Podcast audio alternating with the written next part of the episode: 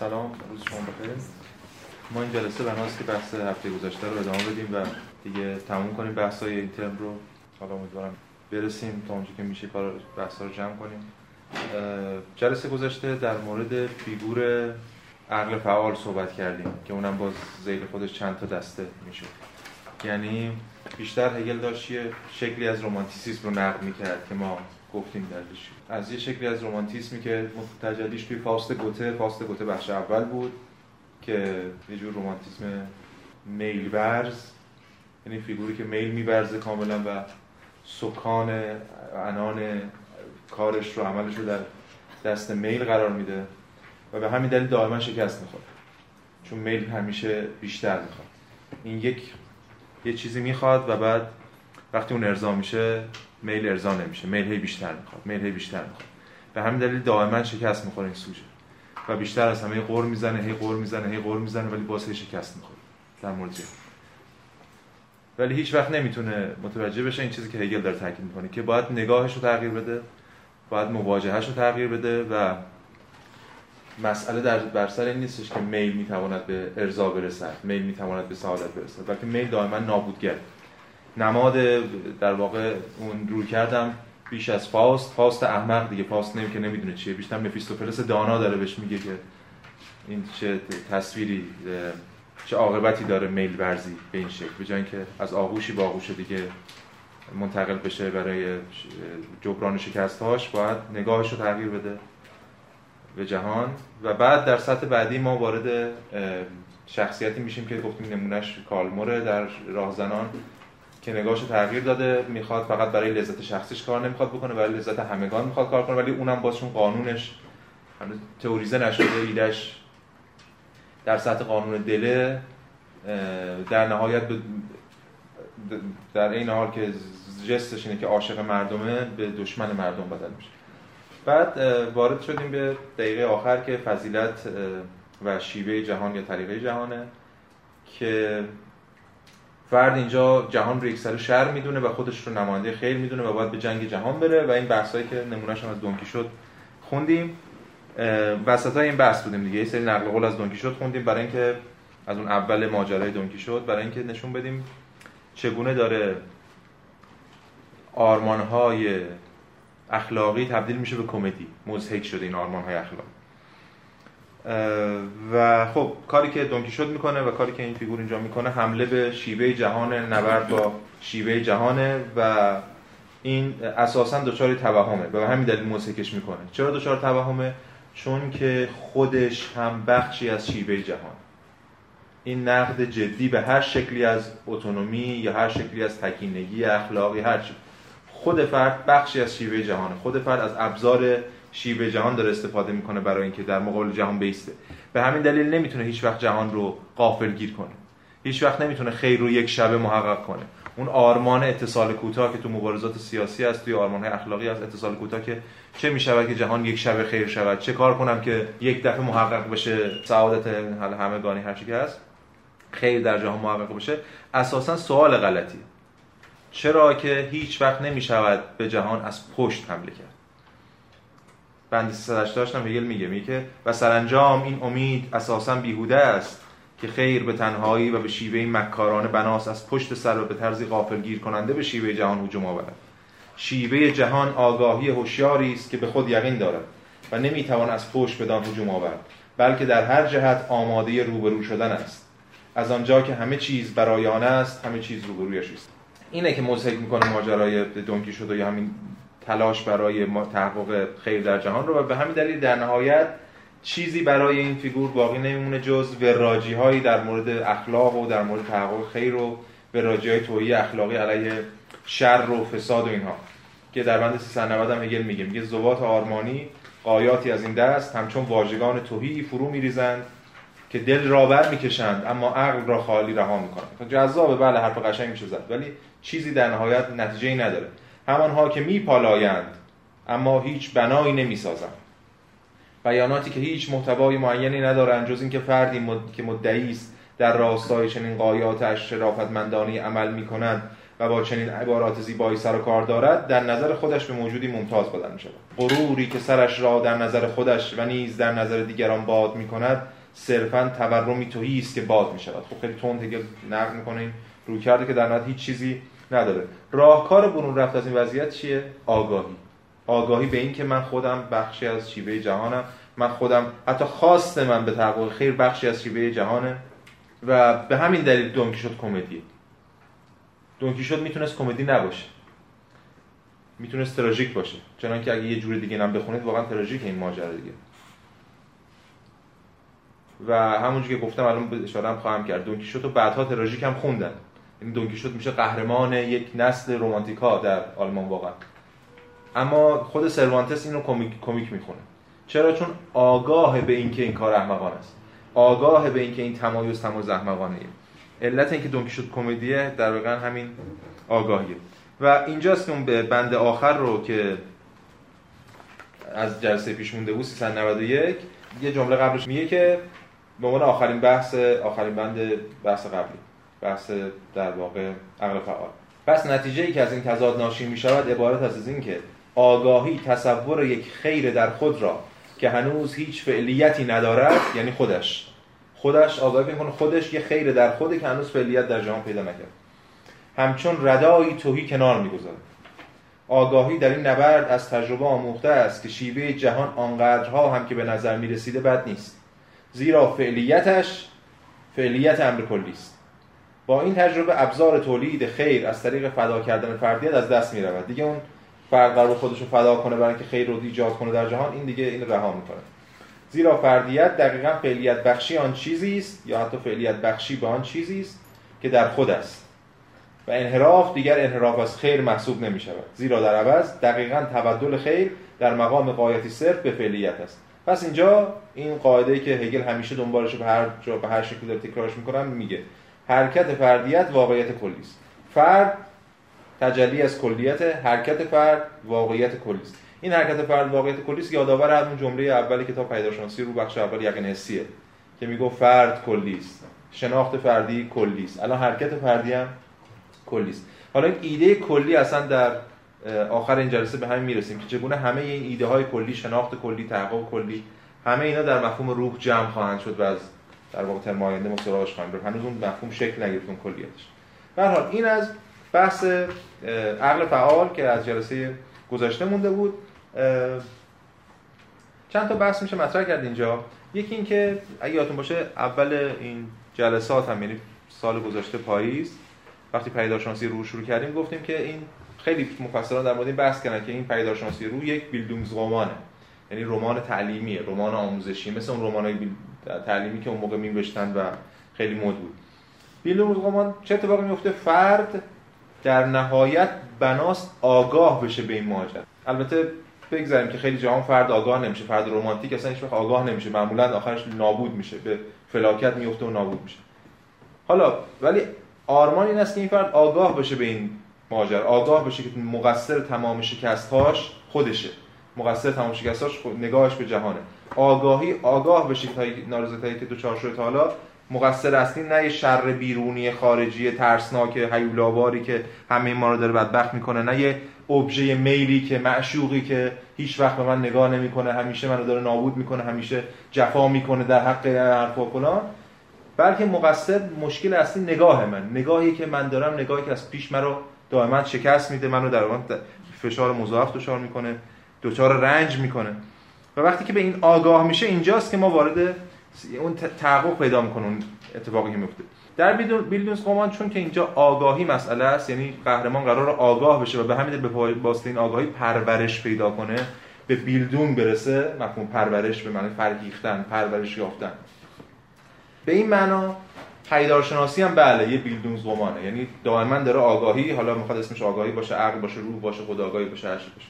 این گام به گام آگاه بشه و یه مرحله فراتر برسه من حالا یه نقل قولی هم بخونم چون می‌خوام این کتابم معرفی کنم. کتاب خیلی خوبی تو حوزه زیبایی شناسی کتاب زیبایی شناسی و سوبژکتیویته حالا ترجمه شده زیبایی شناسی و ذهنیت. مال بووی که آقای مجیدی ترجمه کرده. اینجا یه اشاره‌ای داره به این بحث. میگه که از فلسفه در واقع هنر یه جور فلسفه هنر زیبایی شناسی رو از کانت تا نیچه بست میده این کتاب. میگه که نشر فرهنگستان هنر. میگه در نظر هگل این ارزندام ممکن است به نحوی اندوهبار تراژیک یا به طرز خندار کمیک پایان پذیرد. قهرمان شاید در محلکه تضادهای میان آرمانهایش و واقعیتی که در آن میکوشد تا آرمانهایش را تحقق بخشد به زانو درآید یا ممکن است از راه روشننگری به ضروریات با نظام اجتماعی سازگار گردد. در هر فرق نمی‌کنه. یا تهش نابود میشه قهرمان یا اینکه می‌تونه برگرده مثلا به ماجرا. بعد میگه که در مورد همین دونکیشو صحبت می‌کنه و رمانی که مطرح می‌کنه هگل هگل قهرمانی رو قهرمانی رو در نظر می‌گیرد که همراه با آرمانهایش با جهان رویارو می‌شود. در دنیای نو این نبردها چیزی نیستند جز سالهای کارآموزی. اصطلاح آلمانیش هم آورده. او از واژه لغ یاقه استفاده می‌کنن اصلا تحت لفظش همین سالهای کارآموزی. یعنی یعنی قهرمان داره کارآموزی انگار می‌کنه. قهرمان حالا اینجا منظور ما یه جور آگاهیه. که عنوان مندرج در رمان استاد ویلهم اثر گوته را منعکس می‌کند. این نبردها عبارتند از پرورش فرد از راه واقعیت موجود و معنی خود را از همین رهگذار کسب می‌کنند. و بعد ادامه در مورد قهرمان و کلبی مسلکی اینا صحبت می‌کنه پس مسئله اصلی همینه. پرورش فرد از راه واقعیت موجود از راه مواجهه با واقعیت موجود از راه مواجهه با شکستاش نه صرفا رنج بردن از شکستاش خب این از بحث عقل فعال. یه نکته دیگه من لازم اشاره کنم بهش چون که یه متنی هم بود که هفته پیش شما دادیم براتون فرستاده بودم. یه کتاب خیلی خوبیه این چون شاید کسی علاقه من باشه به ادبیات و نسبتش با هگل. این کتاب هگل ادبیات و مسئله فاعلیت این بحثی که ما الان که این جلسات کردیم در پدیدارشناسی رو رو این میاد کاملا با figure ای ادبی بازخوانی می‌کنه. حتی جاهایی که ما با figure ادبی یعنی خود هگل هم سراغ شخصیت ادبی نرفته خیلی. مثلا مثلا یه جایی اونجایی که راجع به جمجمه حرف می‌زدیم این حتی میاد اونجا هم پیوند میده با اون شخصیت هملت اون یوریک. یوریک تو هملت که دلغک اون شاه بوده و فلان. یه جایی هست حالا لزومی هم نداره ارجاع بدم ولی کتابش هم آوردم ولی خواستین ارجاع می‌تونم که پادشاه میره اونجا و می‌بینه که این جمجمه یه دلغکش مثلا توی خاکه یکی جمجمهش بعد با جمجمه شروع می‌کنه صحبت کردن یا در مورد جمجمه که این جمجمه زمانی همه رو میخندید و چه باهوش بود الان هیچی نیست و فلان. می‌خوام میگم حتی این جاهایی که خیلی دلالت های ادبی سرراست و صریحی ندارم این اسپیت اومده اینا رو با این figure ای ادبی خیلی از این جهت درخشانه واقعا. که ما خب خیلی کاری باش نداریم. ما با بخشش کار داریم که خب ربط پیدا کنه به بحث خودمون. نوشته که حالا خیلی سریع بگذریم. میگه که همون وسط های سر هفته هفتم هشتم میگه که شبیه دون کیشوت. این knight of virtue همین شخص شهسوار فضیلت مواجه میشه با faces a modern world مواجه میشه با جهان مدرن where the values that characterize the past are no longer present. ولیو هایی که ارزش هایی که گذشته رو کاراکترایز می‌کردن چه می‌دونم توصیف می‌کردن الان دیگه حضور نداره بعدش میگه که هگل's term for the comic mirror fight این واژه هگل برای این جنگ آینه ای آلمانیش هم آورده جلوش. شپیگل فشتقای یعنی جنگ آینه. این جنگ آینه ای منظور توی دونکی شد یه جایی داریم ما شوالیه آینه ها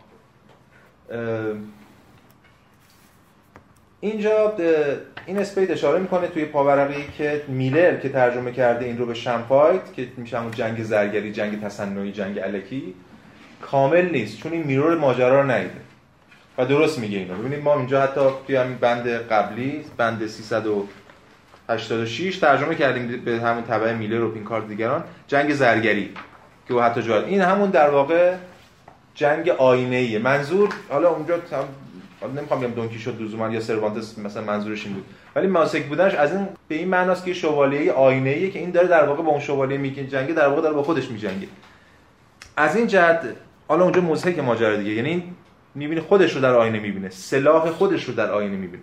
اما دلالتی که داره چیه؟ ببینید میگه که هگل این ترمی که استفاده می‌کنه فلان.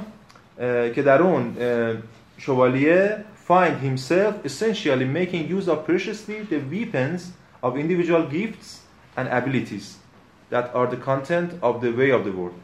پس میگه اینجا که در اون اون شوالیه خودش رو ذاتا در حال استفاده از دقیقا همون سلاحهای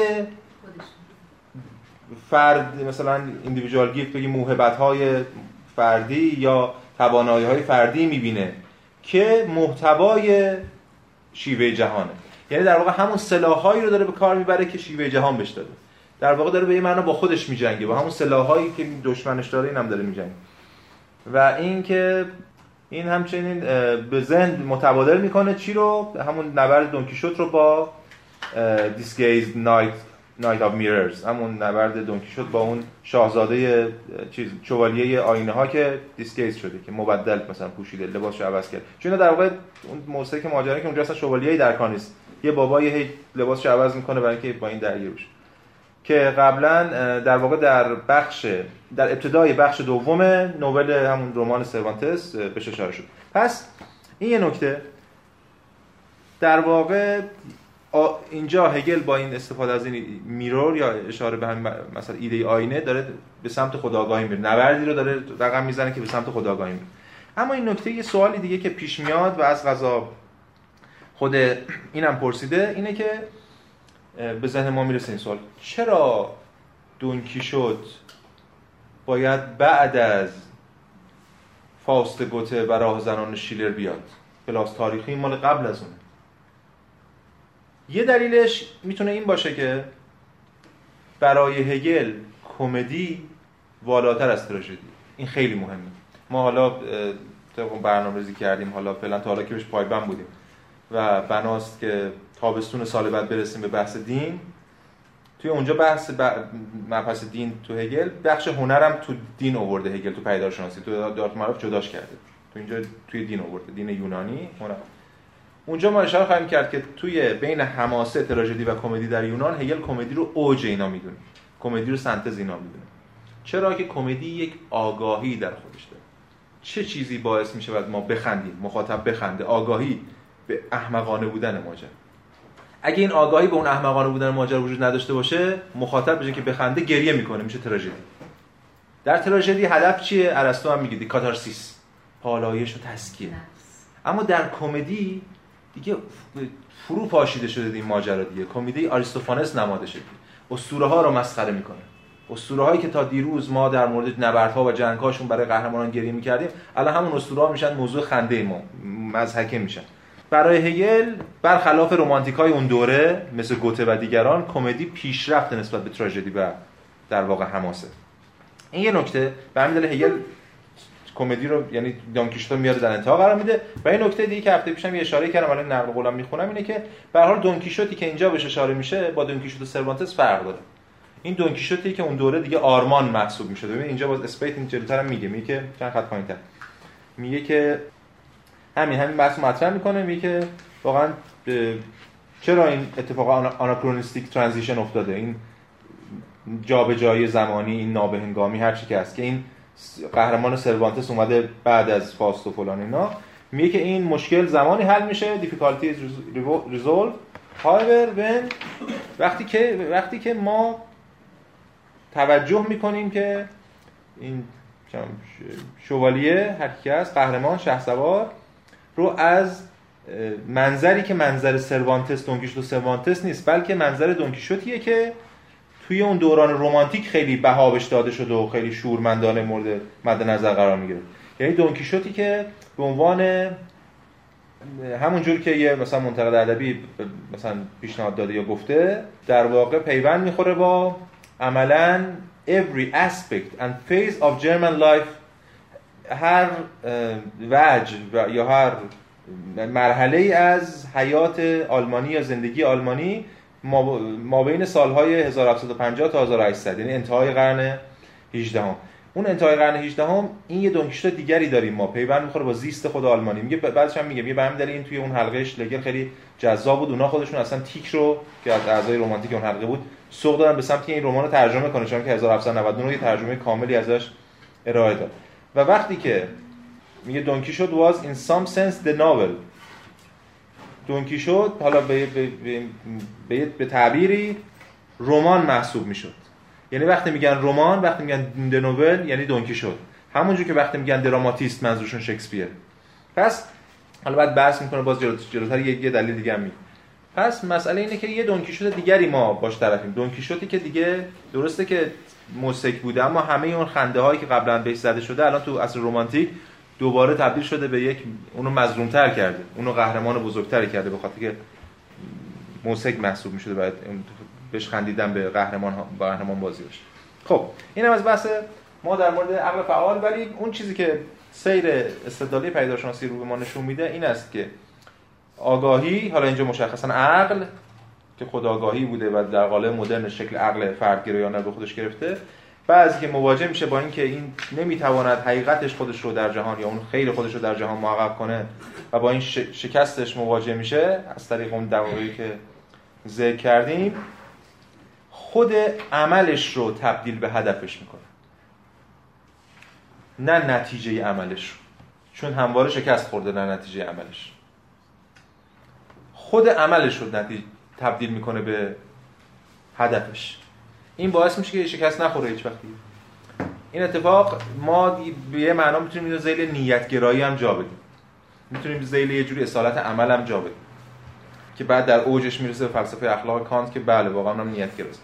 یعنی فارغ از اینکه عمل شما چه نتایجی داره چون نتایجش که نتایج فاجعه باره خود عمل فی نفسه میشه هدف و فضیلت. این مهمه که شما این کار رو بکنید. از طرف دیگه فرد چیزی نیست جز عملی که انجام میده. اینم باز فرآیند دیالکتیکی بهش رسیدیم. اینم تو جهان مدرن بهش رسیدیم. فرد یه فرد تو خود توی در خود در خود بسنده نمی‌دونم به قول به زعم دیالکتیکی فکر دیالکتیکی در خودی نداره که بعد بخواد از طریق عمل محقق بشه. فرد چیزی نیست جز عملش. فرد یعنی عمل. اینو قبلا توی خداگاهی بحث کرده بود. قبل از اون توی آگاهی تو بخش نیرو فاهمه بحث کرده بود. وجود ذات یعنی تأثیر. فرد یعنی عمل.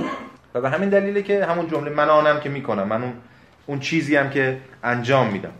اینجاست که وارد بخشی میشیم که تحت عنوان عقل عملی اینجا در واقع معرفیش کردیم. عنوانش هم همون فردیتی که در و برای خود واقعی است. فردیت که فقط در خود واقعی نیست. از خودش بیگانه هم نیست مثل فضیلت برای فضیلت به طریق جهانی قبلش خودش رو فدای فلان می‌کنه. در و برای خود یعنی بعد از این از خود بیگانه که قراره به یه شکلی به خودش برگرده به خود واقعی یا به خود بالفعلش همون ابتداش میگه که آگاهی بدین طریق هر گونه تضاد و هر گونه شرطی برای عملش را کنار گذاشته است. از نو از خیش آغاز می‌کنه و خود را معطوف دیگری نمی کند بلکه به خود معطوف می شود از آنجا که فردیت به نوبه خود فعلیت است ماده عمل کردش و قایت عملش در خود عمل نهفته است. این دیگه همون حرفی که زدیم. در نتیجه عمل واجد نمود حرکت چرخه است که آزادانه به درون خلا حرکت می‌کنه یعنی مهم نیست که این عمل چه نتایجی داره. یه چرخه ای که داره درون خلا عمل حرکت می‌کنه. و بدون مانع گاهی منبسط می‌شود گاهی منقبض. خیلی بخشم یادآوری یک رویکرد رواقی در یونانه که مهم نیست نتیجه عمل چی میشه مهم که خود ما احساس رضایت کنیم یا خودم. ولی خب اینجا شکل مدرن شما می‌بینید. و کاملا از چنین بازی در خود و با خود رضایت دارد این دیگه هیچ چیز نمی‌تونه رضایتش رو به هم بزنه. دیگه اوج ایداله دیگه. شما فقط آرمان خودتون رو معطوف می‌کنید به عمل خودتون. بازخورد و افرد از عملش می‌گیرید. به همین دلیل هیچ وقت شکست نمی‌خوره. همیشه احساس رضایت داره احساس خرسنده چون می من کارمو کردم. عملمو رو انجام دادم. هرچند این رضایت اولی هم باز رضایت ظاهری. بعدا ما می‌بینیم همین دچار تناقض میشه برای اینکه بتونه از این برای اینکه در نهایت بعد از این وضعیت هم خارج بشه. خب این سه بخش داره. بخش دوم و سومش روشنه. ما واردش میشیم. نقل قولای زیادی ترجمه کردم که می‌خونیم امروز. مسیرش مسیر روشنی. بخش اولش واقعا مبهم. یعنی از معدود جاهایی در پیداشناسی رو که واقعا هر شارعی یه چیزی گفته و هیچ کسی چیز خاصی سر در نیورده این بخشه. دو تا بخش داره داشتیم دیگه. دیگه جلوتر جلوتر این بخش خواهیم داشت. یکی بخش جهان وارونه یادتون باشه. یه جلسه بود که اینجا هم من داشتم دست و پا می‌زدم هم دوستان و اصلا هم هم دوان رضایت بخش نبود. که من یه مقاله حتی راجعش نوشتم و اینا. یکی هم این بخشه که ما خیلی نمی‌خوایم این جلسه واردش بشیم. یه اشاره می‌کنم بیشتر به آرای شارهان برمیگردم. یه چیزایی میگم و رد میشم ازش. چون واقعا جا داره هر جمله رو بخونه آدم دست و پا بزنه ببینه چی از طورش در میاد. عنوانش از قلمرو روحانات روحانی حیوانات و فریب یا خود چیز. مثلا خود این عنوان یه عنوانی که واقعا معلوم نیست بخواد چی بگه. به طور کلی این بخش نقد یه شکلی از سانتیمانتالیزم مدرن. یه شکلی از احساسگرایی مدرن. یه شکلی از چیزی که الان من دارم کلیت رو میگم دیگه. یه جور عدم قضاوت افراد. چون اگر ملاک نیت باشه ما هیچ کس رو نمی‌تونیم قضاوت کنیم چون شما که نیتش چیه. اگر ملاک نیت باشه و اگر ملاک صرفا خود عمل باشه فارغ از نتایجش چون در واقع ما نتایج قضاوت توی فقدان قضاوت یه شکلی از احساسگرایی که حالا من میگم به چه فیگورایی امکان داره برگرده. هرچند خود هگل اصلا هیچ کمکی به ما نمی‌کنه ولی بعضی شارحان سعی کردن یه طرحی ارائه بدن برای که بتونیم بفهمیم به چی برمیگرده فعلا بند اولش رو بخونیم.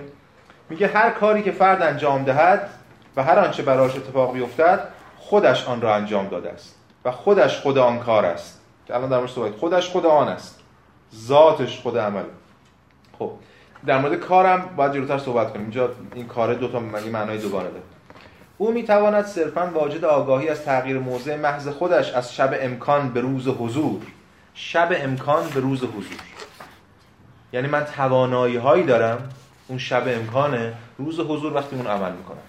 من ایده هایی دارم که اون امکانه شب شب امکانه وقتی اون ایده ها محقق می‌کنم در قالب یک اثر هنری در قالب یک کار اونجا روز حضوره دیگه.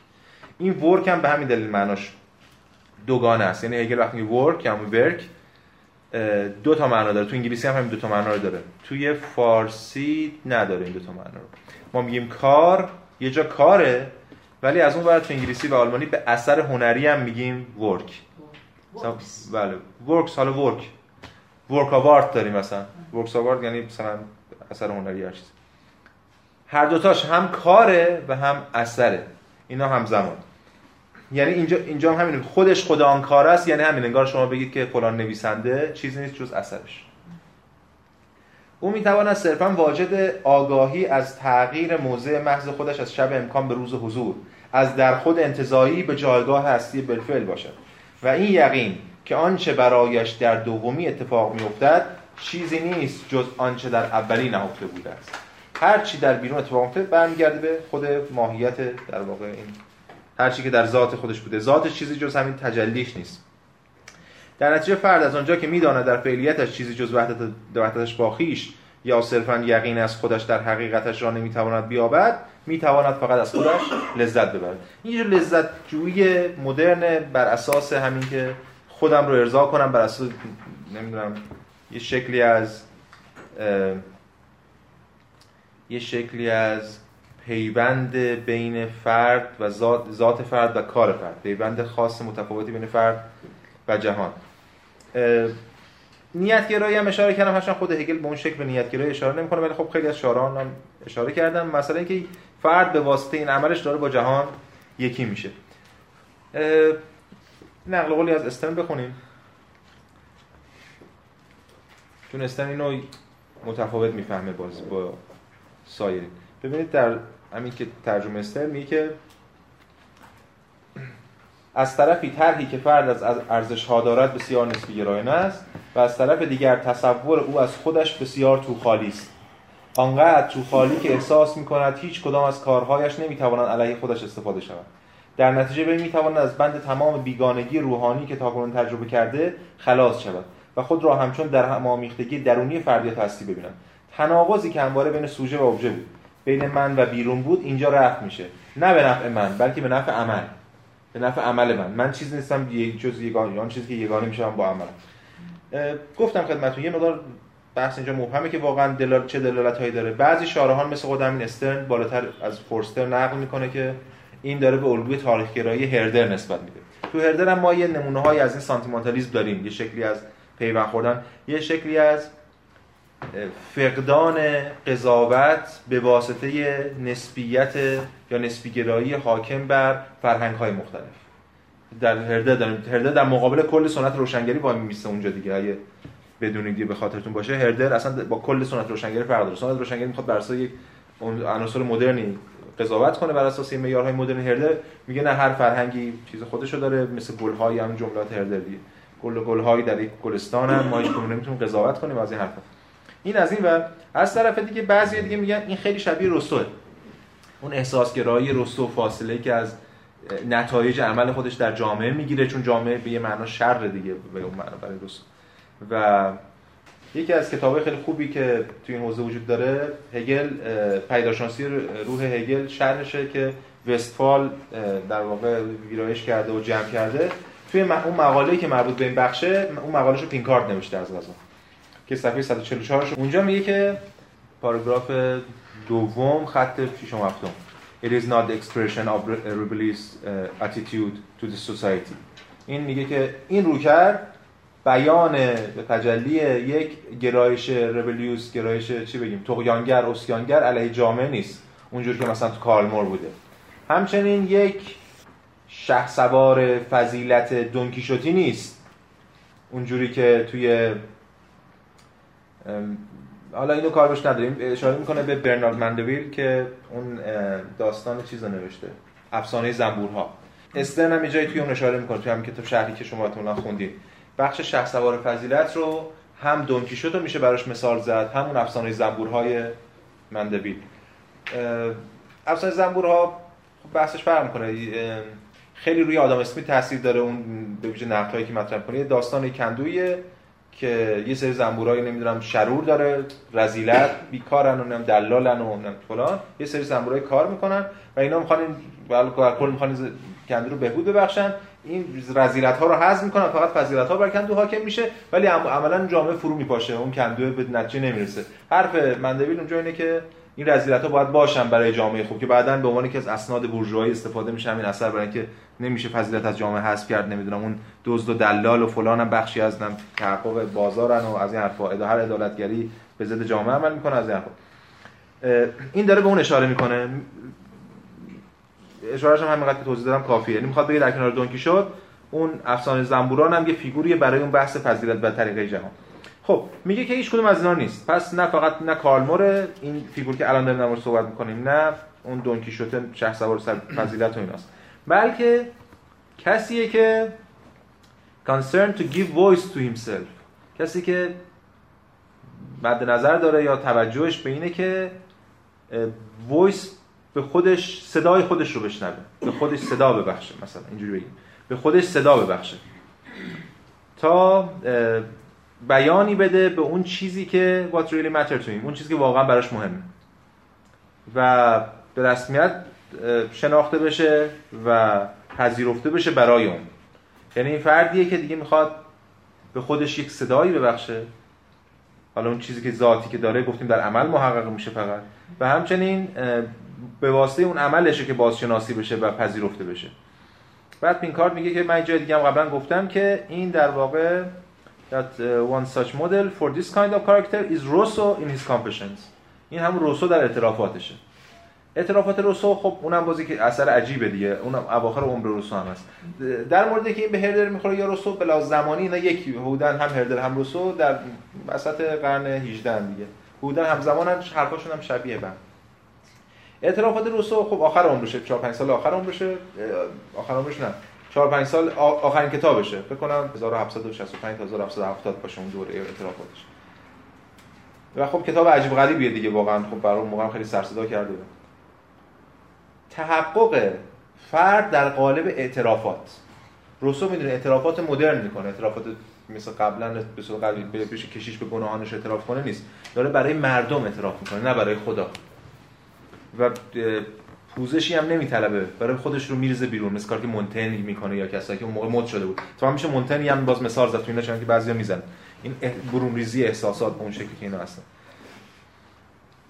یعنی در قالب اعتراف برای مردم. این فاصله حد فاصله بین اعترافات یعنی برون ریزی درونیات. تا درون فرد اینجاست که قراره رفت بشه. و این یه نمونه هم بازم نمونه که از پینکارد آوردم که نشون میده که اینجا میشه به روسو هم اشاره کرد. هرچند باز ما قرائت های دیگه هم داریم. فقط برای اینکه جای بحثش باز میمونه. فقط برای اینکه بگم این قرائت هم وجود داره چون جا هگل از ایده باغ وحش جهان صحبت می‌کنه. یعنی همین دیگه. هر کسی برای خودش یه نیتی داره و یه عملی داره و میشه باغ وحش جهان. یه نامه پیدا کردم من که اینجا لوکاش آورده مارکس و انگلز میگه که مارکس داره اینجا داروین رو نقد می‌کنه ولی اشاره هم می‌کنه به این بخش. میگه که نکته قابل توجه این است که داروین جهان گیاهان و جانوران را بررسی می‌کند. یه جاهایی آخه خود این متن میام من حتی اینجا رو توی نسخه که خودم دارم چند بند اضافه داره نسبت به اون که شما دارین. چون وارد اینا می‌خواستیم بشیم بحثش خیلی طولانی میشه واقعا نمیشه جمع بشه. یه جایی هست میشه میشه نشون داد که رویکرد داروینی هم انگار اینجا وجود داره در مورد میگه باغ وحش جهان یه طبقه بندی موجودات جهان. نکته قابل توجه این است که داروین جهان گیاهان و جانوران را بررسی می‌کند و جامعه انگلیسی انگلیسی خود را با تقسیم کار، رقابت، گشایش بازارهای جدید، اختراعات و تنازع بقای مالتوس در باز می‌یابد. این همان جنگ همه علیه همه هابز است و انسان را به یاد پیدارشناسی هگل میاندازد اثری که جامعه بورژوایی را چون قلمرو حیوانی روح نشان می‌دهد مارکس اینجا داره به انگلس تو نامه میگه که هگل اینجا منظورش از این این قلمرو حیوانی روح یا اون چیزی که ما ترجمه قلمروی روحانی حیوانات در واقع منظور جامعه بورژواییه که دیگه مثل حیوانات مثل خیلی مثل باغ وحشیه برای خودش دیگه. هر کسی انسان که انسان گرگ انسان که ایده هابزیه اینکه هر کسی برای خودش یه جامعه رنگارنگی هر کس برای خودش دنبال نتیجه و رستگاری شخصیش و فلان فلان. بعد نکته که میگه حالا فارغ از بحث ما نکته جالبی. میگه که هگل اونجا جامعه بورژوایی را چون قلمرو به حیوان روحانی نشان می‌دهد بصیرت مارکسی رو ببینید. حالا که داروین قلمرو به حیوانی را چون جامعه بورژوایی نشان می‌دهد یعنی می‌خواد بگه اون تحلیل جامعه بورژوایی خودشو در بورژوایی خودشو داروین حتی طبقه بندی حیوانات هم به کار برد یعنی حالا یه نکته جالب ولی می‌خوام بگم که حتی این قرائت ها میشه کرد از این چون که مفصل اشاره کردن این بخششون خیلی مبهمه خیلی گله گشاد هست تو تفسیر دیگه. هر کسی می‌تونه یه بخش خاصش رو بگیره و بستش بده. اما تا اونجا که به بحث ما برمیگرده علاوه بر این هگل اینجا از یه ایده استفاده می‌کنه که خود چیز ترجمهش میشه کرد. دیزاخ زلبست ایده خود چیز. که این خود چیز هم برمیگرده یه چون شبیه نومن کانتی یادآور نومن کانتی هم در مورد هر فرد به دنبال خود موضوع مورد علاقه خودشه هر فرد به دنبال تقوا بخشیدن به خود اون آرمانشه. یه جور از طرف دیگه جور فتیش چی بشیم اصالت که وجود داره در این جوامی که هر کس دنبال خود چیز خود چیز اصیله که بعضی از شاعران هم اشاره کردن. اینجا به جور شکل از دانشمندان هم حتی برمیگره توی کار بورژوایی. یا پینکارد اینجا در همین کتابی که برای شما دیدید حتما ترجمه شده فارسی میگه که بنیان اینا این فرد دنبال بنیانه. بنیان ایمنی که ثابت باشه و در مقابل همه مواردی که معمنهای پیشین عقل را ویران کرده بود مقاومت کند در این زمینه تاریخی به نظر می رسد که آنچه بیش از همه مورد نیاز است نوعی مفهوم رسویی مبنی بر وجود خودی ثابت و اصیل است. یعنی یه خود ثابت و اصیل هست اینجا که خود چیزه و این از دل اون خود ثابت و اصیله که می‌تونه این عمل بیاد بیرون و اصالتی در عمل برسیم و خیر محقق بشه. الان میگم. خود ثابت و اصیل ما خودی بود. که بنابر فرض در پس همه برنامه ها اهداف و امیال ما در زندگی نهفته بود. و اگرچه می توانستیم آن را خوب یا بد بیان کنیم هرگز نمی توانستیم تغییرش دهیم. این بحث در مورد این اینه که یه خود جدیدی داره شکل می‌گیره که خودش رو در عمل محقق می‌کنه. ولی ببینید ما اینجا از یک یادتون باشه وارد جهان مدرن شدیم. ما از از نفس عبور کردیم از ایده نفس. ایده نفس من یه خودی داشتم که برآمده از یک سنتی بود فلان فلان. ما وارد دوران مدرن میشیم وارد خود دکارتی میشیم. یعنی من اندیشنده است که من مرکز جهان میشه. حداقل حساسیت معرفتی. یعنی من اول اون اثبات باید بکنم بعد خدا رو بعد جهان رو اما من اندیشنده است. یادتون است که گفتیم نقد کرد هگل بر اون رو کرده من اندیشنده. بعد وارد تو روانشناسی و همچنین قبلش تو مفهوم تو خود آگاهی بود. بعد وارد من عملی شد. منی که بالفعل میشه. منی که فقط اندیشنده نیست. منی که داره عمل می‌کنه. اما خود این عمل هم باز برآمده از اون باید یک منبعی داشته باشه. این منبع رو ما الان واردش نمیشیم این منبع رو از دل خود ایده کانت ایده دکارت کانت فراهم کرده. امیدوارم اینو بتونم روشن کنم. ببینید دکارت از این من اندیشنده صحبت می‌کنه.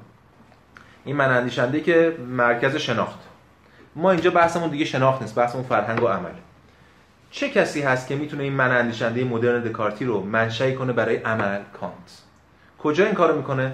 در نقد عقل نظری در نقد عقل محض همون عقل نظریش که از غذا اصلا بحث عمل در کار نیست اونجا از ایده اپرسپشن استفاده می‌کنه. از ایده اگوی اصطلاحی استفاده می‌کنه. اگه یادتون باشه همین تو همین ترم بخش عقل بخش روانشناسی یه چند تا نقد هم هگل کرده بود تلبیه هم به همون ایده.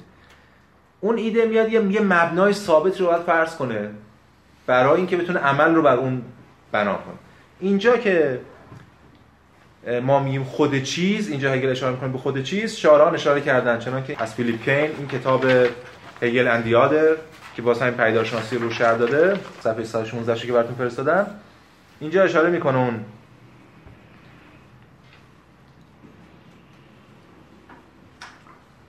که اینجا یه تمایزی می‌ذاره. ببینید پاراگراف اول دوم دوم.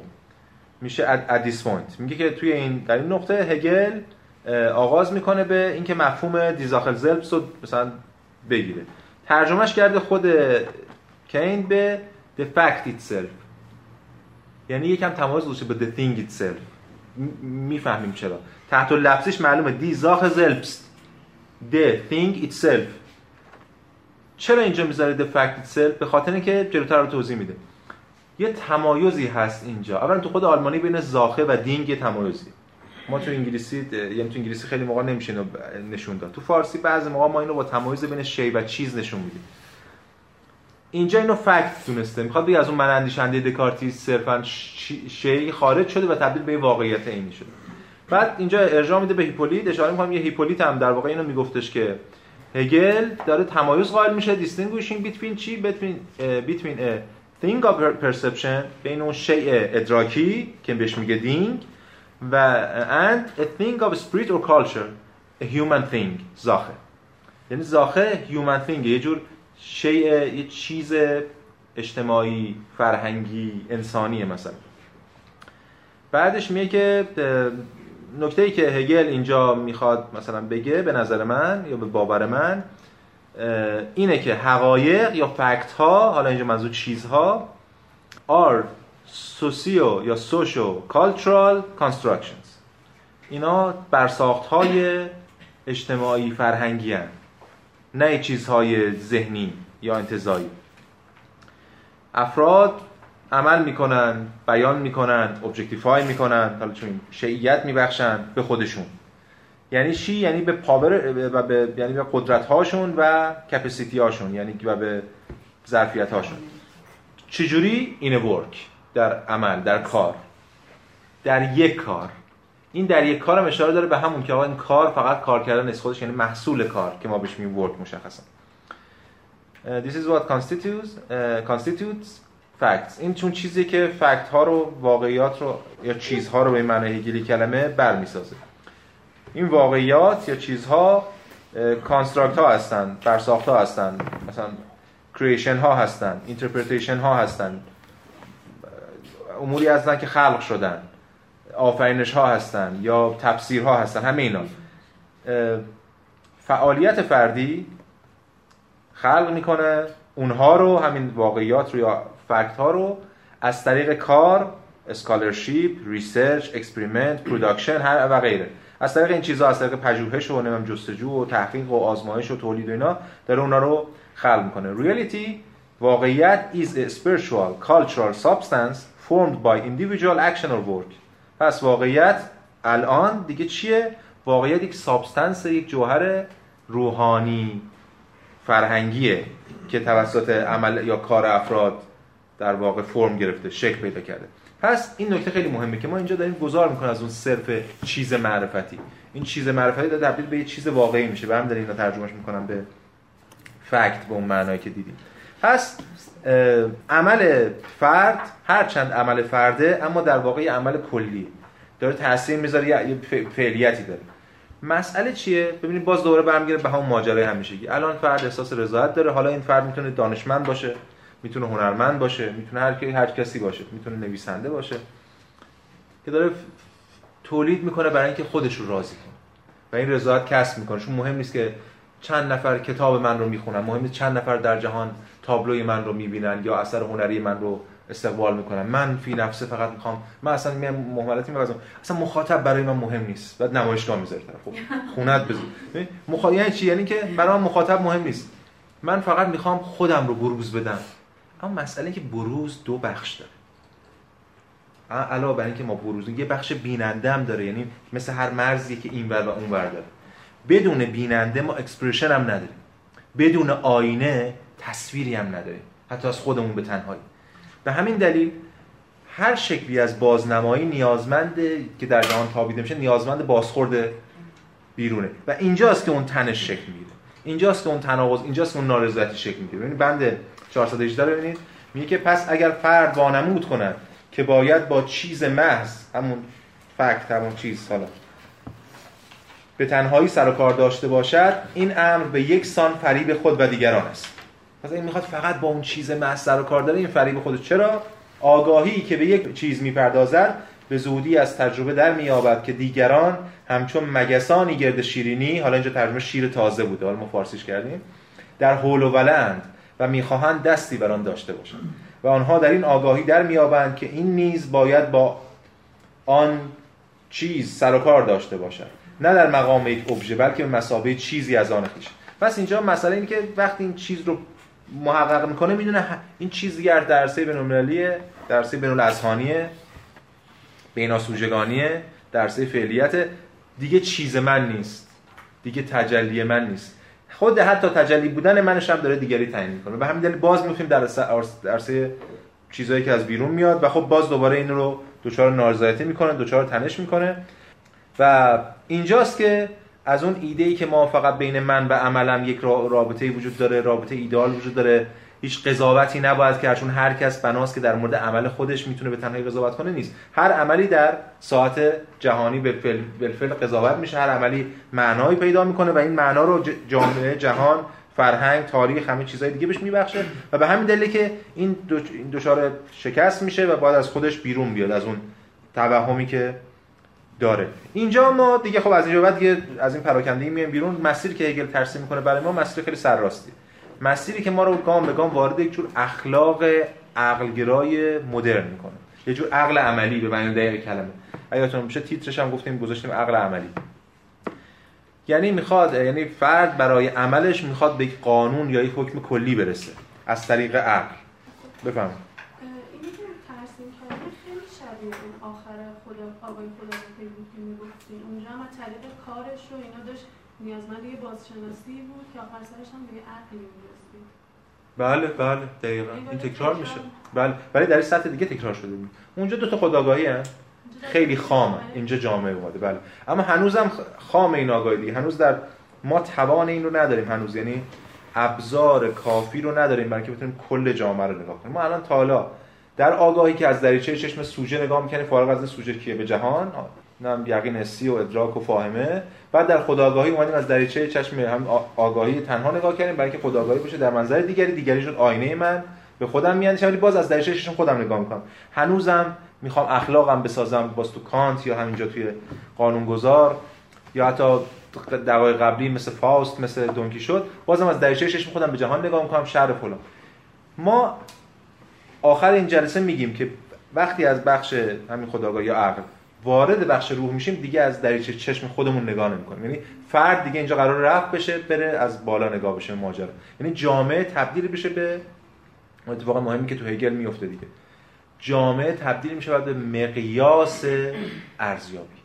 نه فرد. تا حالا الان فرد مقیاس ارزیابی. در جامعه معمولا شره چون مقیاس ارزیابی به چالش می‌کشه این توهمات فردی رو. دیگری شر میشه اینجا. خب ولی درست می‌فهمید یعنی دوباره این تکرار میشه تکرار میشه تکرار میشه ولی در ساحت بعدی. خب اینجا ما وارد بحث عقل قانونگذار میشیم. همین بند اولش معلوم موزش میگه که از آنجا که خداگاهی خودش را همچون دقیقه ای از برای خود بودن این جوهر می‌شناسد در نتیجه در بطن خیش وجود متعین قانون را به قرار زیر بیان می‌کنم. چیه؟ عقل سلیم به نحوی بیواسطه می‌داند که چه چیزی خیر و درست است.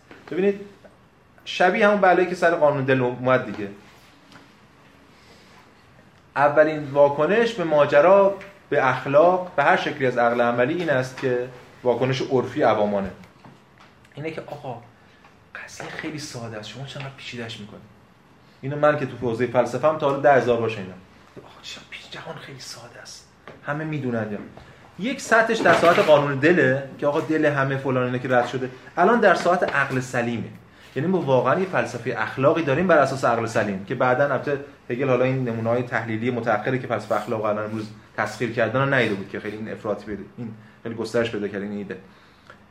که در نهایت یه عقل سلیم مشترک هست بین انسان ها و اتفاقا این فلاسفه اینا همیشه می‌خوان اینو به هم بزنن.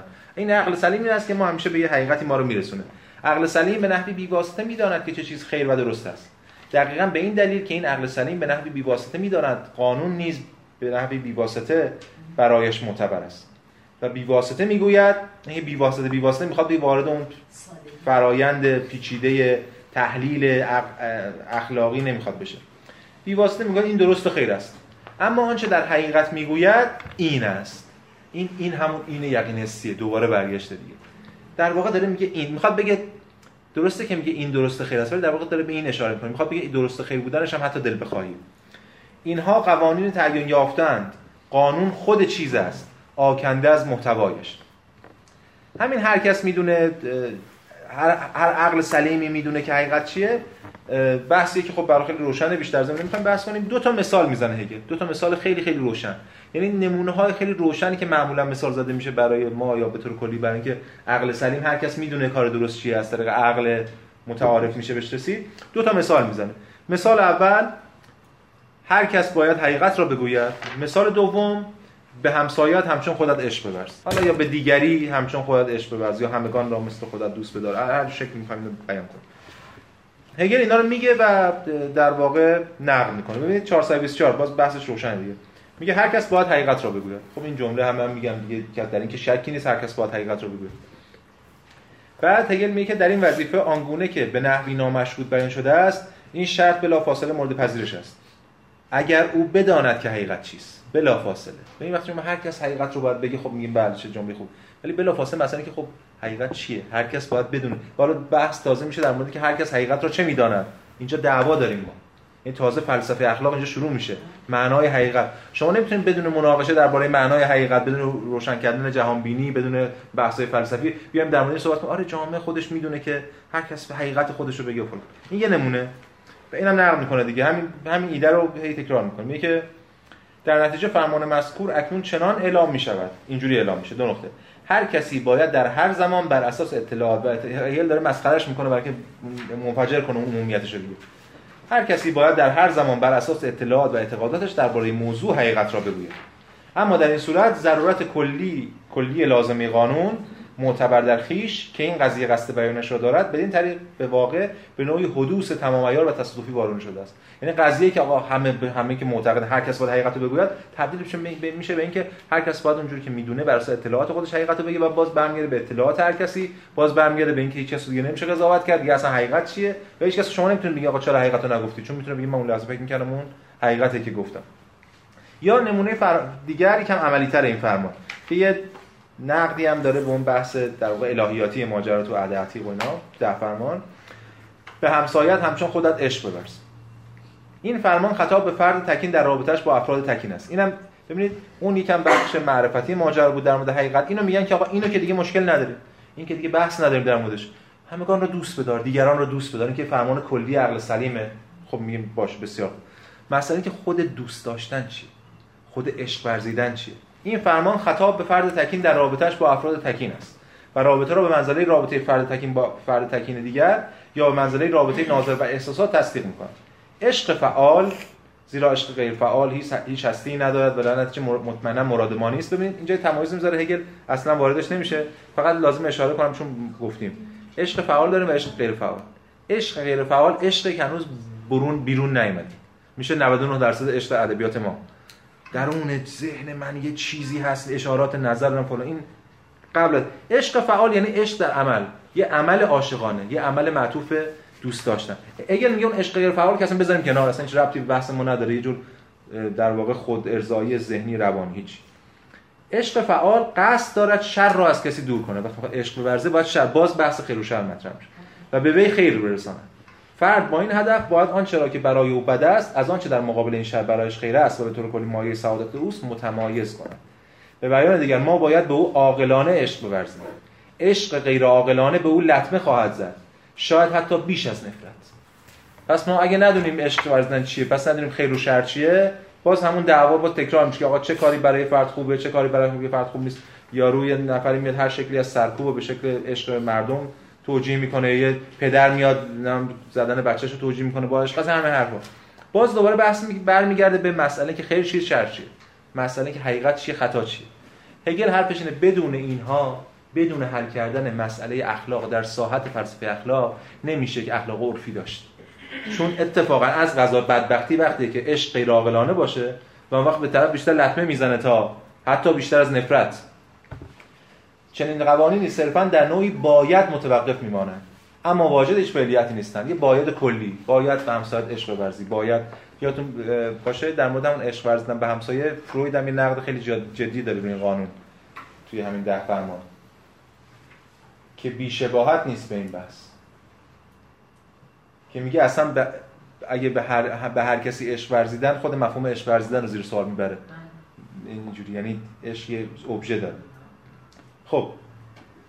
آنها قانون یا همون گزت لا نیستن بلکه صرفا فرمانن گبوتن یا کامندن. پس یه تمایز اینجا هگل می‌ذاره بین قانون که ما دنبالشیم. قانون یعنی کلی و ضروری. یه چیزی که میشه بهش رسید. ولی در واقع اینکه حقیقت را بگویید هر کس باید حقیقت را بگوید اینا قانون نیست. چون تا در ساعت تحقق پیدا تا بخواد به تحقق برسه تبدیل میشه به دل بخواهی ها و حوادث و انتخاب های شخصی و تبدیل میشه به یک فرمان. فرمانی که داره به طور کلی فرمان میده. به اون قانون نمی‌رسه. این دو تا نمونه که هگل اینجا مطرح می‌کنه یکم هم بحث می‌کنه در این مورد ولی تو حد بحثش روشنه. نقد رویکرد اخلاقی یا عقل عملی مبتنی بر عقل سلیم که در واقع از می‌خواد از دل عقل سلیم یه شکلی از قانون رو استخراج کنه. راهکاری که اینجا پیشنهاد میده چیه؟ این است که ما باید بریم در مورد یه شکلی از فلسفه اخلاق یه شکلی از اخلاق قانونمند به معنای دقیق کلمه برسیم. قانون اخلاقی وضع کنیم بر اساس عقل جوری که برای همگان پذیرفتنی باشه. اینجاست که ما وارد اخلاق کانتی میشیم. اخلاق کانتی به عنوان آخرین بخش از این آخرین مبحث این بخش و همچنین آخرین مبحث کل عقل اوج عقل مدرنه به نظر هگل. که هگل الان میگه و نقدش می‌کنه. اینجا اون چیزی که زیل عقل در مقام آزماینده قوانین بحث میشه در موردش. ببین آخرین بند آخرین بند چی میگه قبل از که وارد این بشیم؟ 428 داره آماده می‌کنه ما رو برای اینکه وارد این اخلاق کانتی بشیم. ذات اخلاقیاتی بدین طریق خودش بیواسطه نوعی محتوا نیست بلکه صرفا معیاری است برای تصمیم گیری. ببینید ذات یعنی من عقل من محتوا نیست. عقل من محتوای قانون نیست بلکه معیاریه عقل من معیار میده که بتونیم تصمیم بگیریم. تصمیم گیری درباره اینکه آیا یک محتوا می‌تواند قانون باشد یا نه. کاری که کانت می‌خواد بکنه بی مشخص تا آنجا که با خودش متناقض نباشه. عقل قانونگذار به سطح عقلی تنزل مییابد که صرفا آزماینده قوانین است.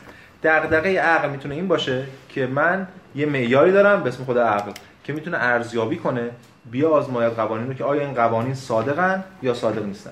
چگونه من می‌تونم این کارو بکنم؟ گفتم اخلاق نیاز اخلاق عرفی اینا نقد کرد. اخلاق نیازمند یک فلسفه اخلاقی فلسفه اخلاق مبانی می‌خواد.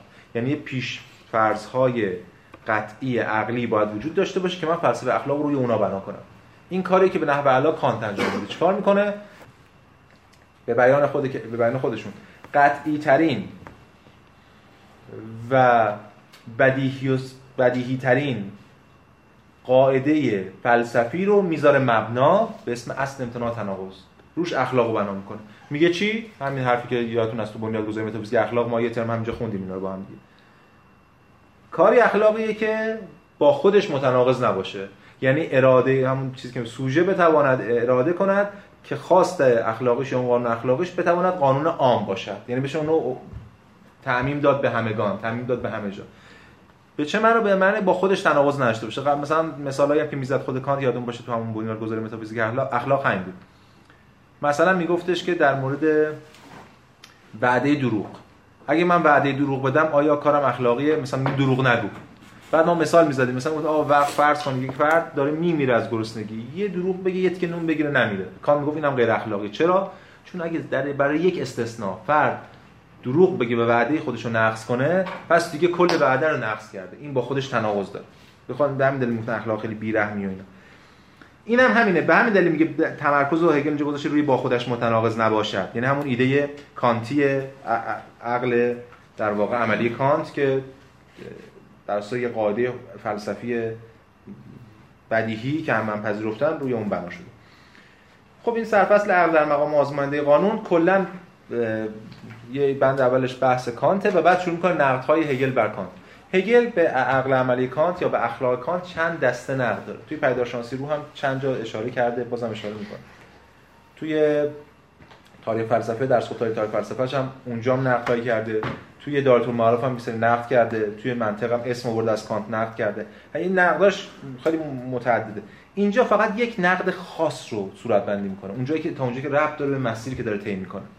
نقد می‌کنه دقیقاً بس یه نقد خاص رو می‌خواد صورت بندی کنه این مابقی هم که ما می‌خونیم در واقع تا بند 434 تبیین نقد هگل به اخلاق کانت. البته اوج اخلاقه.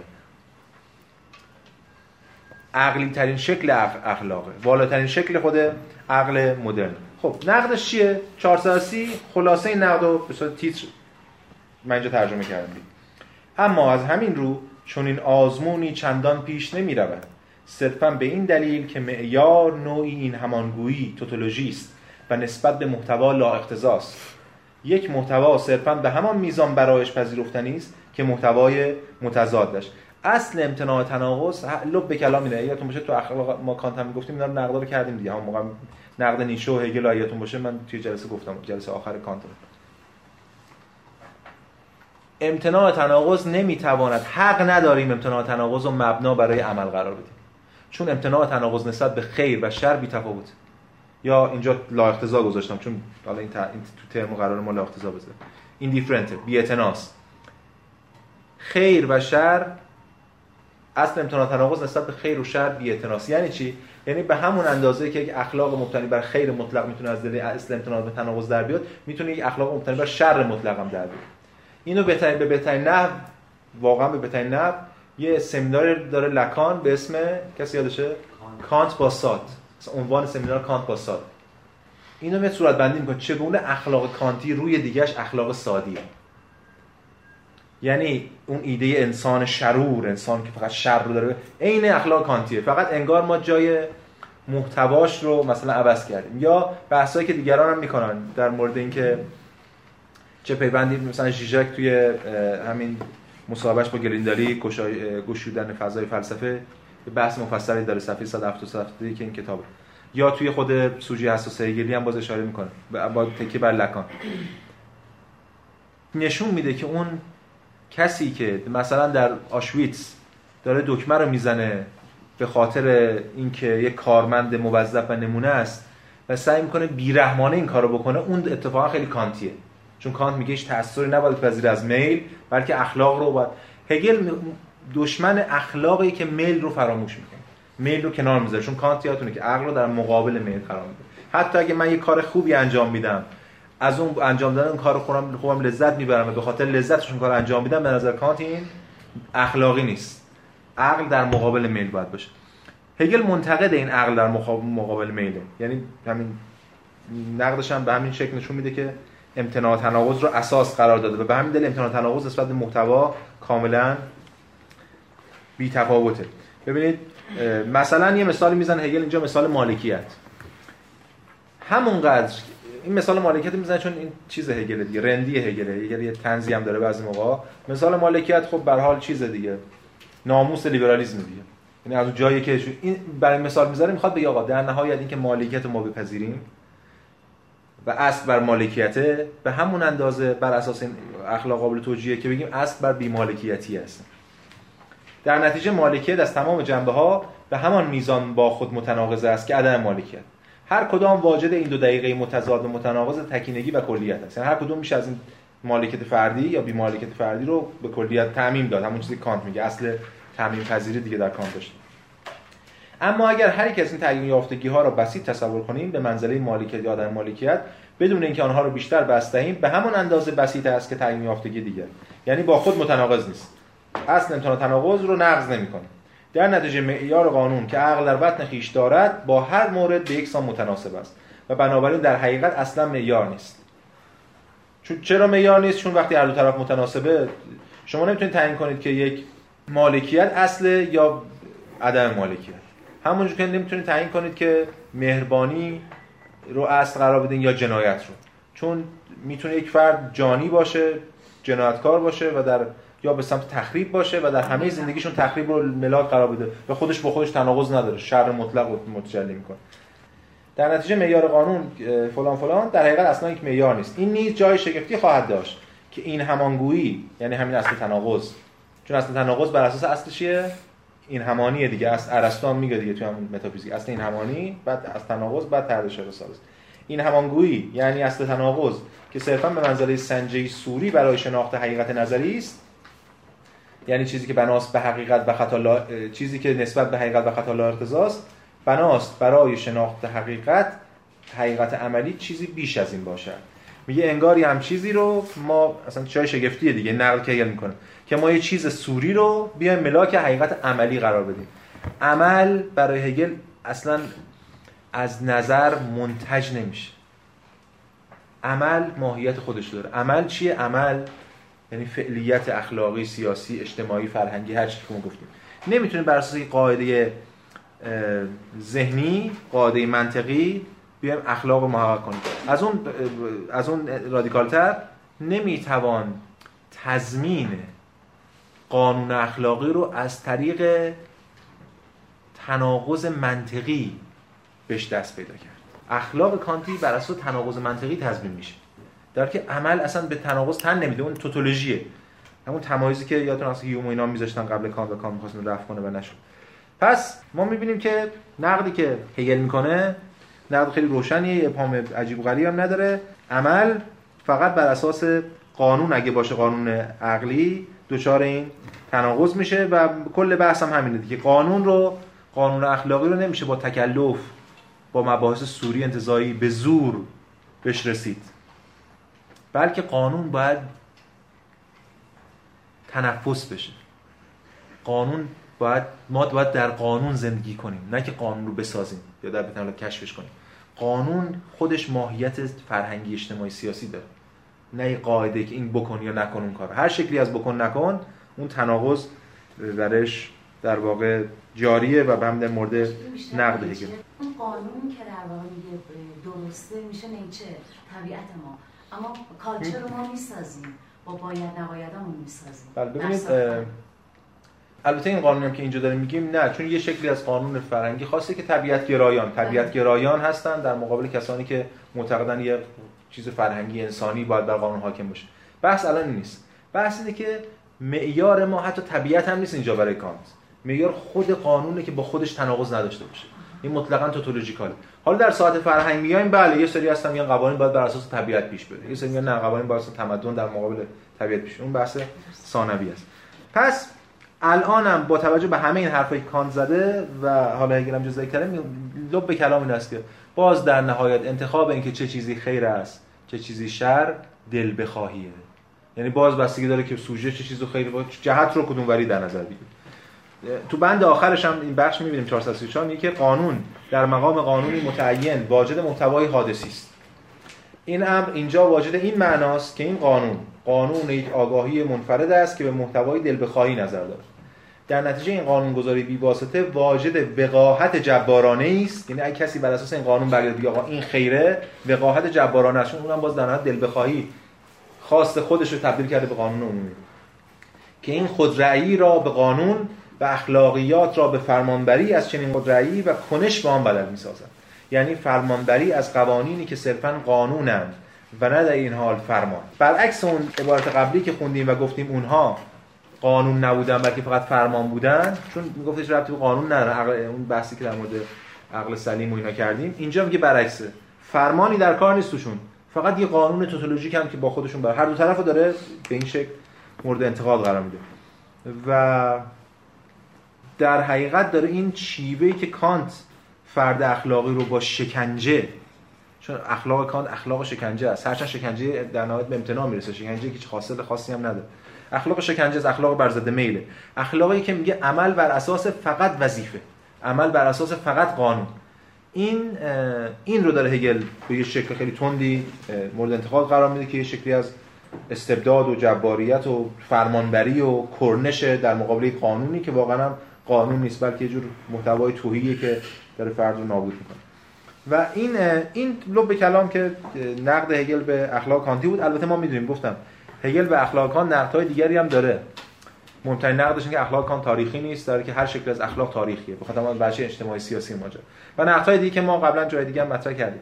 ولی اینجا داره فقط این بخش رو بر اساس چون بر اساس مسیر استدلالی خودش که پیش میره این بخش رو داره مورد انتقاد قرار میده. هر شکلی از قانون در واقع یک ساحت در ساحت اجتماعی سیاسی ممکن میشه یک حقیقت عینی و بالفعل و به همین دلیل نمیشه زورکی محققش کرد. اما مسئله اصلی چیه؟ مسئله اصلی اینه که یا به معنی دقیقا نقد اصلی که به این قانون وارده که به تمام بحثایی که تا طول این ترم هم کردیم وارده این است که یک شکلی از فردگرایی بر این عقل حاکم. عقل مدرن همون اولش هم گفتیم قاعدش فردگراییه. و این فردگرایی تا اینجام داره. دلیل اصلی که این قانون شکست می‌خوره این که می‌خواد از فرد بجوشه. فرد بتونه بسازتش یا فرد بتونه کشفش کنه. حالا این فرد چه با دلش اینو بسازه چه با عقل سلیم چه با اخلاق پیچیده کانتی عقل فلسفی کانتی هر چیزی مسئله که فرد اصلا نمی‌تونه قانون بسازه. فرد نمی‌تونه قانون رو وضع کنه.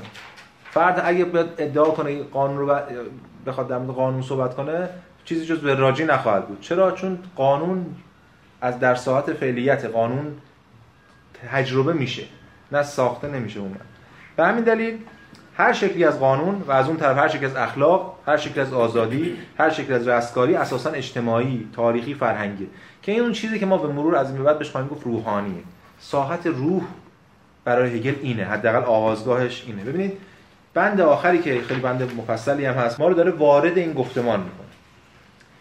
قانون باید این این شاخص رو داشته باشه که اینجا داره میگه. رابطه خداگاهی با این قوانین به یکسان بسیط است روشن.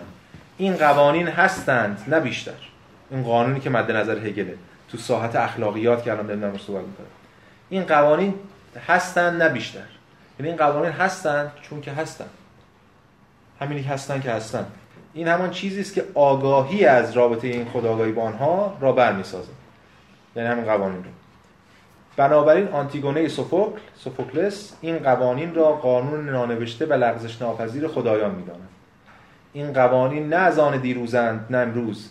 بلکه همیشگی هستند و هیچ کس نمی‌تواند بگوید چه زمانی پیدا شدند. خب بازی کت آورده یک نقل قول آورده مستقیم از خود آنتیگونه سوفوکلس. این قوانین هستند. اگر در جستجوی خواستگاه آنها برایم و به همان نقطه که از آن برخواستن محصولشان کنم از آنها فراتر رفتم. پس هر تلاشی برای اینکه من بیش از حد بخوام ریشه های اینا رو پیدا کنم یا اینا رو محصول کنم یا اینا طبقه بندی کنم اینا همه از بین رفتن این قانون. زیرا در این صورت این من هستم که کلیم. حال آنکه آنها مشروطند و محدود. اگر من بخوام این قانون رو محدود کنم یا طبقهش طبقه بندیش کنم یا هر چیزی رو بیان کنم در واقع منم که دارم اونو محدود کردم به خودم. خودم رو کلی جلوه دادم. اگر بنا باشد این قوانین توسط بینش من اعتبار یابند که اون بدبختی که تالا دچار شده دچار میشن دیگه. پس پیشاپیش در خود بودن تزلزل ناپذیرشان را به حرکت درآوردن این قوانین حتی این قوانین خیلی دوگمن حالا باید نقد بشن. ولی فعلا تا اینجا که بحث می‌کنیم یک تزلزل ناپذیری دارن که ثابته ولی لا تغییر. اگر من بخوام برم سراغ اینا و از بینش خودم اینا رو استخراج کنم اینو تزلزل ناپذیریشون رو در واقع به حرکت در آوردم یعنی در واقع انکارشون کردم. و اونها رو به منزله چیزهایی در نظر گرفتم که برای من شاید حقیقی باشن شاید نباشن. نقدی خود هگل نسبت به قانون داشت که اساسا اصولا قانون نمی‌تونه وجود داشته باشه. الان قانون بعد باستاب ما باشه خب بعد الان الان یه چیز ثابت هم میاره. بله یک قانون دیگری یک قانون بیرونی یک قانون فرهنگی در یک ساحت دیگری قانون رو میاد مطرح می‌کنه. این قانون دیگه اون قانون قبلی نیست. قانون نیست که گزاره بکن یا نکن یا این کار خوب است یا اون کار بد است. یه قانون نانوشته ایه در ذهن وجود داره. یه چیزی که ما می‌تونیم بهش به معنا فرهنگ به این معنا دین دین یک جامعه. اسطوره های یک جامعه هر چی هستن. ما نمی‌دونیم از کجا اومدن. اسطوره های یونانی رو ما نمی‌دونیم از کجا اومدن. آنتیگونه هم میگه میگه که قوانین از آن دیروزند و نه امروز بلکه همیشگی هیچ کس نمی‌تونه بگه از کجا اومدن. ما نمی‌دونیم از کجا اومده اسطوره های مثلا هومری و فلان ولی هستن در جامعه. یعنی این ببینید یه موقع ما دنبال یه قانونی هستیم. ببینید دعوا سر اینه. حالا من چون سوال شما می‌خواستم اینو بعدش بگم الان میگم. یه موقع ما دنبال کشف یک قانونی هستیم که بتونه خیر رو محقق کنه. هگل اینو نقد می‌کنه. اینو خب خیلی اینجا کلی داره میگه ما بعدا توی بخش روح وقت داریم در مورد بیشتر صحبت کنیم. در پیشگفتار عناصر فلسفه حق یادتون باشه هگل اونجا صراحتا میگه میگه هر شکلی از آرمانگرایی هر شکلی از تحقق فضیلت در آینده رو زیر سوال می‌بره. میگه مثل بحث رود رودس رو مطرح می‌کنه یه رودس همینجاست همینجا و پر و فلان فلان. هر شکلی از قانون اخلاقی هر شکلی از قانون سیاسی اگر بخواد شروع بشه خواستگاهی داشته باشه برای اینکه ما شروع کنیم بحث رو ازش برای اینکه به اون قانون برسیم حتی با آرمان شهر. از کجا باید شروع بشه؟ از وضع موجود. نه از آرمان های ذهنی من. نه از منطق نه از هر چیز دیگه از وضع موجود. و همین هگل در پیش گفتن عناصر فلسفه این فوش این همه میدم میگن آقا تو تصدیق کننده دولت پروسی و نه همه به خاطر اینکه این قضیه رو نمی‌فهمن دیگه. هگل از اکنون شروع می‌کنه. یعنی اکنون یعنی وضع دولت پروس زمان خودش از اونجا شروع می‌کنه. این به این معنی چون از اونجا شروع می‌کنه بعضی میگن خب دیگه مبنای استنتاجش پس وضع موجود نه اینجوری نیست واقعا. از اونجا شروع می‌کنه برای اینکه باید هر خواستی رو هر آرمانی رو باید از خود وضع موجود شروع کرد و با نقد اون به در واقع بهش رسید. نه از یک چیز ذهنی. تا حالا قانون مثلا کانت میگه کانت میگه کار به جهان نداریم. من می‌تونم بشینم عقل خودش قوانینی داره من اونو در حالت اخلاقی به قانون اخلاقی برسم برم عملش کنم. این بی معناست چون که اصلا فرد خودش از جهان منتظر می‌کنه در ساخت قانون در رسیدن به قانون. حالا هگل داره از دوگیب ترین شکل قانون شروع می‌کنه قانونی که هست ما درش حل و فراموش نکنیم ما داریم دوباره عقب گرد می‌کنیم. درسته داریم جلو میریم. مارپیچی دیگه پیداشانسی بود که پیچیده است دیگه. بله. درسته داریم یه گام جلوتر بریم ولی فراموش از عقل کانتی که نیومدیم تو هگل از عقل کانتی گام بعدی یه دفعه پرت شدیم به یونان و آنتیگونه. یعنی دوباره داریم میریم عقب به یه شکل دیگه. اما قرار این, این بار همون که جواب این خانم دادم این بار قرار مقیاس بحث ما دیگه فرد نباشه. مقیاس بحث ما میشه جامعه. میشه قوانین اجتماعی میشه سیاست رابطه آنتیگون کروم و چیزای دیگه. حتی تو اون دعوام بعد صحبت می‌کنیم در موردش. هرچند هگل خیلی آنتیگون رو میسپاره اما بین آنتیگون و کروم طرف نمی‌گیره. از بالا داره نگاه کنید نبرد نبرد بر سازنده خود جامعه و ایناست. این به این دلیل بس. و این قانون که داره در صحبت کنید یه اون قانون نیست. یه قانون جدیدیه. یه, چیز دیگریه. یه قانون اجتماعی بگی بدیم هر قانون فرهنگی. منش اخلاقیاتی یعنی تنها به نحوی قاطعانه و تزلزل ناپذیر به آنچه درست است عمل کردن ببینید قبلا ما اشاره کردیم الان خب باز من یه اشاره هم می‌کنم دوباره چون آماده بشیم برای بحث بعدی. اون چیزی که قبلا گفتیم گذار از Moralität به Sittlichkeit که ما اینو حالا مثلا میگیم morality و ethics هرچند ethics ethos کافی نیست اما ethos چون باز ریشه‌ش خودش ریشه یونانی داره و برمیگرده مستقیما به ethos pathos logos خب می‌تونه معادل خوبی باشه نسبتا برای در انگلیسی برای ما متأسفانه گفتیم در فارسی هیچ معادلی براش نداره ما به همین میگیم اخلاق. حالا زور بزنیم به این اخلاق عرفی اجتماعی به این اخلاق فردی مثلا. خب ولی باز درست نیست. این باز این دقیق است. اما اون چیزی که مهمه اینه که وقتی ما تا در مورد قانون صحبت می‌کردیم در این ساعت بود. چه در ساعت شناخت؟ عقل مشاهدهگر و فلان چه در ساعت عمل؟ عقل عملی و اینا. و چه حتی در ساعت سیاست؟ مثل نمونه دونکیشوت و فاوست و فلان اینا که همه در واقع باز می‌خواستن فرد محقق کنن. همه اینها پیوند می‌خوره با اینجا. یعنی در ساحت فرد. آغاز فرد. هر شکلی از شناخت هر شکلی از عمل هر آرمانی آغازش از فرد. فرد فرد تصوری از خیر داره می‌خواد اون خیر رو محقق کنه. حالا جهان در مقابلش میسته فرد برای اینکه تصوری از اون خیر داشته باشه می‌تونه به عقل عملی عقل سلیم اتکا کنه. می‌تونه به عقل عملی کانتی اتکا کنه یا هر چیز دیگه که بالاترین شکلش عقل عملی کانتی. از اون طرف هم در عقل مشاهدهگر هم دیدیم. حتی شناخت رو فرد از خودش از خود سوژه شروع می‌کنه.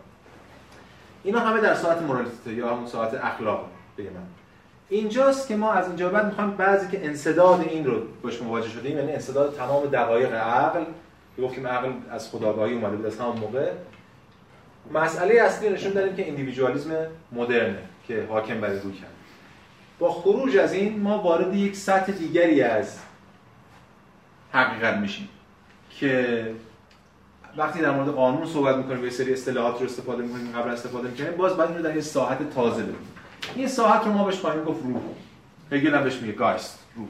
اما اجابتا ترجمه دم دستی که از این زیدشگاه میشه انجام داد و مترجمان انگلیسی برای اینکه روشن کنن روشن‌تر کنن ترجمهش می‌کنن بهش میگن ethical life این خیلی دقیقه تا خود ethics یعنی یه جور حیات اخلاقیاتی. حالا من چون ethic رو گذاشتیم اخلاقیات نمی‌ذارم اخلاقیاتی هرچند خودم راضی نیستم از این ترجمه حیات اخلاق. مسئله حیات. مسئله این حیات خودش باعث میشه دیگه از این سوژه از این فرد خارج شدیم وارد ساحت روح شدیم. برای اولین باره که این حیات سر و کله‌ش پیدا شده به این شکل و به همین دلیل ما دیگه وارد ساحت روح شدیم. هرچند روح قبلا هم بود به شکل در واقع ابتدایی و سطحی و نازل. الان در یک ساعت دیگری بازنمایی شده. پس اینجا وقتی ما میگیم منش اخلاقیاتی یعنی تنها به نحوی قاطعانه و تزلزل ناپذیر با آنچه درست است عمل کردن منش اخلاقیاتی. اخلاقی بودن به این معنی نیست که من هر کاری بخوام بکنم میگم این اخلاقی هست نیست من درگیر تصمیم های وجدان بشم و دائما در این منش اخلاقیاتی یعنی من اخلاقی عمل کنم. اصلا ندونم چرا دارم اخلاقی عمل می‌کنم. این چرا حالا هگل میره سراغ یونان؟ به این دلیل که یونان نمونه این وحدت فرد و کله. نمونه وحدت فرد و فرهنگه. این قانون نانوشته یک پارچگی که شکل می‌گیره به تو یونان نمونه اعلاشه دیگه. قبلا هم اشاره کردیم. پس منش اخلاقیاتی یعنی به نحوی قاطعانه و تزلزل ناپذیر به آنچه درست است عمل کردن و پرهیز از هر گونه تلاش و برای تغییر و حرکت دادن متزلزل ساختن یا تقلیل دادن آن. هیچ تلاشی برای اینکه متزلزل کنیم به هم بریزیم تقلیلش بدیم یا فلان نباید انجام فرض کنید چیزی را به امانت به من سپردن. این چیز مایملک کس دیگری است و من این را تصدیق می‌کنم زیرا چنین است. و من به طور تزلل ناپذیری در این رابطه امانت دارانه خواهم ماند. در نتیجه به دلیل متناقض نبودن یک امر نیست که آن را درست می‌دانم. یعنی همون کانتی. بلکه برعکس این امر درست است از آن رو که درست است. این که چیزی مایملک دیگری است بنیادین است لازم نیست بر سر آن بحث یا پرسجو کنم یا افکار و روابط و جنبه‌های مختلف را بسنجم. من نه لازم است به وضع این قوانین بیاندیشم نه به آزمودنشان به این دلیل که کار درست برای من در و برای خود است. من در بطن جوهر اخلاقیاتی هستم. این جوهر بدین طریق ذات خداگاهی است اما این خداگاهی همانا فعلیت و وجود متعین جوهر است یعنی خود و ارادهش ببینید الان هگل وارد ساعت روح شده ولی فراموش نکنید به دوگیم ترین شکل ممکن وارد شده دید. وقتی وارد ساعتی میشه اولین دقیقه دوگیم ترین شکل ممکنه. یعنی این چیزی که بعدا باید بیاد لتو پارش کنه یعنی چی آقا منشون هستم درون این باید بپذیرم و اینا. اینا بعدا باید نقد کنیم. ولی مسئله که ساحت بحث ما عوض شده. قانونی وجود داره چون من در اون قانونم. قانون نیاکانه. قانون پدر این آنتیگونه همش میگه دیگه. این قانون قوانین نانوشته است. قوانینی که قبل از ما گذاشتن و تو می‌خوای قوانین رو به سخره بگیری و اون جنازه برادر من خاک نکنی. قانون وجود داره. منم تجلی از قانونم. قانونم بازنمایی کننده این منشارشون من یک پارچه شدم. من حالا اینجا نمونه علاش یونان دی. من یک پارچه شدم با این ماجرا. یکی دیگه از دلایلی هم که هگل میره سراغ یونان اینه که یعنی اینا همه کنار هم قرار می‌گیره دیگه. قبلا هم اشاره کردیم شما خودتون منتظر بودید. ما مسیری که طی کردیم در آگاهی و بعد خداگاهی و عقل مسیر فردی بوده. ما هنوز به بیان دقیق کلمه تاریخ فلسفه سیاسی و اجتماعی و فرهنگی رو بیان نکردیم.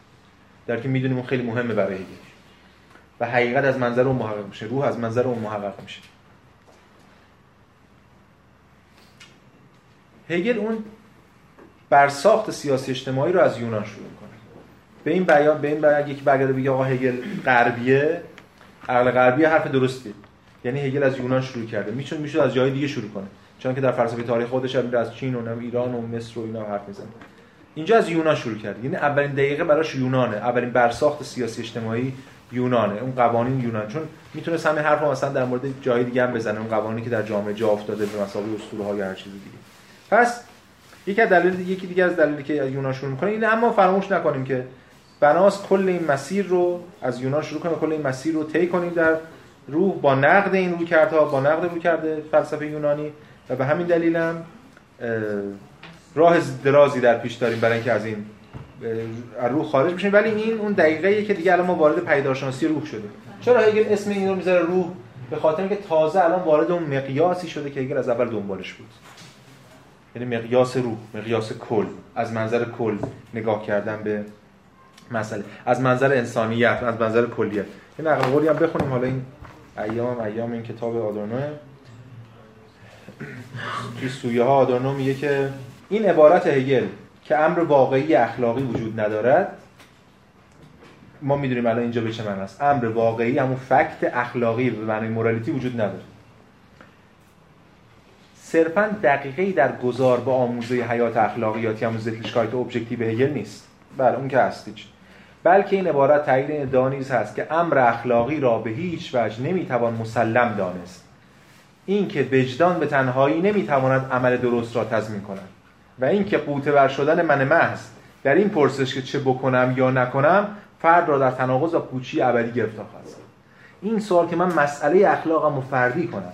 بگم من اینجا الان اینو کار بکنم یا اون کار بکنم و این تبدیل بشه به اون مجرا یا مسئله اخلاقی و جایگاه اخلاق من این من رو تا ابد در یک دور یا پوچی گرفتار می‌کنه.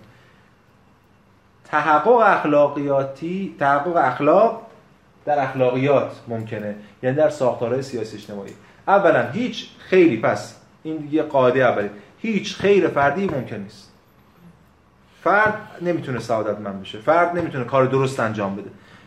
فقط یک فرد می‌تواند کار درست انجام بدهد که به این شرط که در جامعه درستی زیست کنه یعنی در نگاه اجتماعی سیاسی خود هگل که بعدا مارکس و دیگران همین میرن سراغ نیده دیگه. هر شکلی از رستگاری هر شکلی از تحقق فضیلت اخلاقی تحقق فضیلت اخلاقی جمعیه. هیچ چیز فردی وجود نداره. در مورد گذار از مورالیتی به زیتشکار قبلا معرفی کردم خواستم اگه دم دستتون فرصت داشتیم میگم یه نگاهش بندازین. یه مقاله من نوشتم البته خیلی ابتداییه. عنوانش همینه. گذار از امتناع اخلاق کانتی به همین گشایش اخلاقیات هگلی همچین چیز دقیقاً گذار از مورالیته به زیتشکار اونم فایل پی دی افش هست می‌تونید گذار رو در موردش حتی بیشتر بحث اخلاقی اونجا. یعنی روی اخلاق کانتی بنا شده بسیار خوب. این از بحث ما در مورد عقل.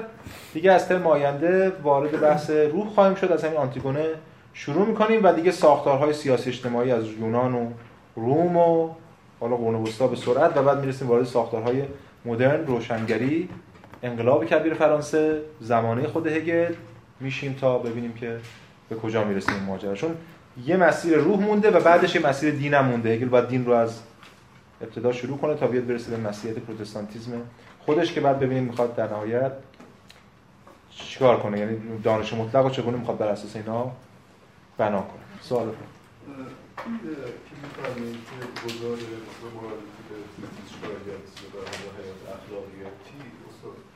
ببینید شما میفرمایید که شهرتون از از اینجا که در واقع هگل مسئلهش صورت در واقع فکتاس و صورت فعلیت نیست جدیدا چیزی که در مقابل هگل قرار داره اینا وضعیت به صورت مورالیتی هستش. توی وضعیت مورالیتی آیا مثلا سال اول من. آیا هگل با تعریف در واقع از تکوین روح در تاریخ انجام اینا وضعیت مورالیتی رو صورت یک وضعیتی می‌دونه که روح رو به بنبست میکشونه. و در مقابلش صورت در واقع حالا این سنتز نه حالا در مقابلش صورت در واقع یه چیزی رو فراهم می‌کنه از لحاظ نظری. و مفهومی به زیتریشکایی که اونجا روح می‌تونه صورت در واقع به بس و به صورت خودش منجر بشه. خب اینو من جوابتون بگم. ببین بحث ما در مورد من یه چیزی باید این بنبست بله بنبست می‌رسه چون انصداد میشه نابسنده است. اما مسئله که ببینید چون روایت پیداشناسی رو خطی نیست. اگه خطی بود می‌گفتم خب اینجا به بنبست می‌رسه محله بعد. خطی نیست روایت. اینو توی همون مقاله هم که من نوشتم و شما احتمالاً دیدین در مورد روایت شناسی پیداشناسی رو اینو از این جهت بحث کنیم یه بحث بحث ناراتولوژیه بحث روایت شناسیه یعنی جایگاه راوی موضع بیان راوی داره تغییر می‌کنه. موضع بیان راوی تا حالا از منظر من بوده. الان موضع بیان راوی از منظر کل قراره بشه مثالی که من فکر کنم تو مقاله‌ام شاید مثال زمین یادم نیست. ولی مثالی که من معمولا می‌زنم این است که شما انگار با یه راوی اول شخص داری داستان روایت می‌کنید اما از جای دیگه یعنی راوی توی با ماجراست و داره زندگی خودش رو باید می‌کنه. اما از جای میره راوی دانه کل مثلا. حالا دانه کل هم راوی بیرون وضعیت. مثل وقتی که شما دوربین رو از بالا مثلا هر چیز به این معنا یعنی این ببینید اینجوری میشه گفت. این شیوه روایت حقیقت دوچار انسداد میشه و هگل یک شیوه دیگری از روایت باید به دست بده وقتی به اون شیوه جدید اون شیوه جدید از کجا میره از تو جیبش که نمیاد به بهش وحی نمیشه. از بطن همین انسداد رسیدن شیوه فعلی. حالا که شیوه جدید داره باید بره دوباره از اول روایت کنه با این شیوه جدید. نمی‌تونه از همین جا ادامه بده که اخلاق کانتی خب ما فهمیدیم اخلاق کانتی نفع میشه از کانت بپریم به هگل. نه. با این شیوه روایت باید بره دوباره کل تاریخ رو روایت کنه با این سطح بالاتر. ما بالاخره می‌دونیم که آرمان شهرها یک سویه بورژوایی داره. به نوعی به نظرتون نمی‌رسه که اصلا زیدکشکار به صورت واقعی آرمانشهر مفهومی هستش نه واقعا زیتلیشکا اصلا آرمان شهر نیست. حالا یه بحث هست که میشه در موردش مطرح کرد واقعا جاش هم اینجا نیست. میشه در موردش اصلا یه سخنرانی گذاشت. که آیا هگل آرمان شهری داره واقعا؟ مسئله است. خب حالا من معتقد نیستم. هگل آیا آرمان شهری داره یا نه؟ میشه نشون داد با توجه به همون کتاب عناصر فلسفه حتی پیداشناسی رو که اگر آرمان شهر به اون معنایی که ما مد نظر یعنی یک آرمان رو ترسیم کنه و بگیم ما می‌خوایم اونجا برسیم نداره. ولی این به این معنی است که هگل محافظه کار طرفدار وضع موجوده. اونم نیست. هگل یه چیزی این وسط حالا بیاد در صحبت کنیم. وسط هم یه نقض کننده هر دو طرفه. این از این ماجرا. بس آرمانشری بس مفصلیه تفاوت هگل و مارکس هم میشه توش بحث کرد. اما در مورد زیتلیشکای زیتلیشکای اتفاقا به معنای دقیق کلمه وضع موجوده. زیتلیشکای همون وضع قبلیه ولی از منظر دیگری داره روایت میشه. ببین این حرفی که الان داره می‌زنه در مورد یونان باستان این آرمان شهر نیست. این اتفاقا از فرط ما جلوتر می‌بینیم دیگه. یادتون یادتون هست که ما همین اول این ترم یه مقدمه اول عقل گفتیم راجع به یونان چیزایی گفتیم. گفتیم اینا بعدا ما تو روح بازش می‌کنیم. هگل چرا اینو گفت؟ چون که می‌خواست این بحثا رو مطرح کنه مجبور بود مقدمه پرانتزی باز کنه. هگل میگه یونان باستان اینقدر خوش و خورمه من با یک یگانم با کل فرهنگ. چرا؟ چون احمقن. چون هنوز من این تمایز رو نمی‌تونم بفهمم. هنوز مواجه نشده مواجهه مدرن پیدا نکرده فرد با کل با تناقض کل. اون مواجهه رو کی انجام میده؟ مثلا مشخصا نمونهش آنتیگونه میشه که میره تو شکم قانون سیاسی خود. پس زیتلیشکایت آرمان شهر نیست.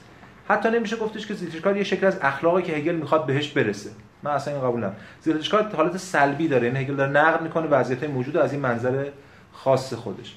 فصول آخر کتاب کتاب هگل مثلا مثل دانش مطلق پیدارشناسی روح بخش انتهای عناصر فلسفه حق. یا ایده مطلق و روح مطلق آخر دارت و معرف اینا حالت آرمان شهری نداره. اینا حالت آرمان شهری نداره. آرمان شهر توضیح توصیف نمی‌کنن بیشتر یه شکلی از وجود امکانهای خیلی رادیکالی در وضع موجود رو نشون میده.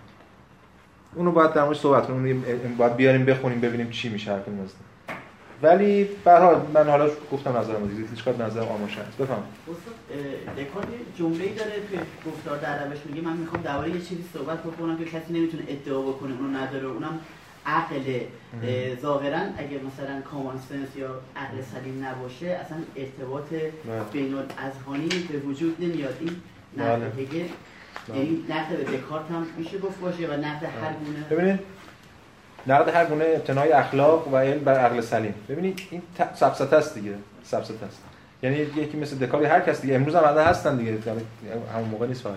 میگم من بر اساس چیزی حرف می‌زنم که هیچکس نمی‌تونه بگه من اون ندارم. اونم عقل سلیم. یا عقله. شما برگردید بگید نه من عقل ندارم مثلا خودت نفی کرد. مسئله در مورد این است که هگل هم نمیگه من یک عقلی دارم از طریق اون عقل با شما صحبت می‌کنم.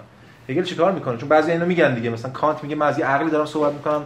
کانت علیه عقل سلیمه کلی فوش میده به عقل سلیم. میگه اینا یادتونه کنیزکان درباری و فلان. خیلی لحن تندی هم داره.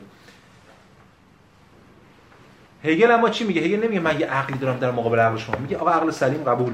هگل تا من یک چیز غیر از این گفته منتقد نمیگه قبول آقا تو میگی. بیا اینجا. انسدادهای خود وضعیت رو در میاره.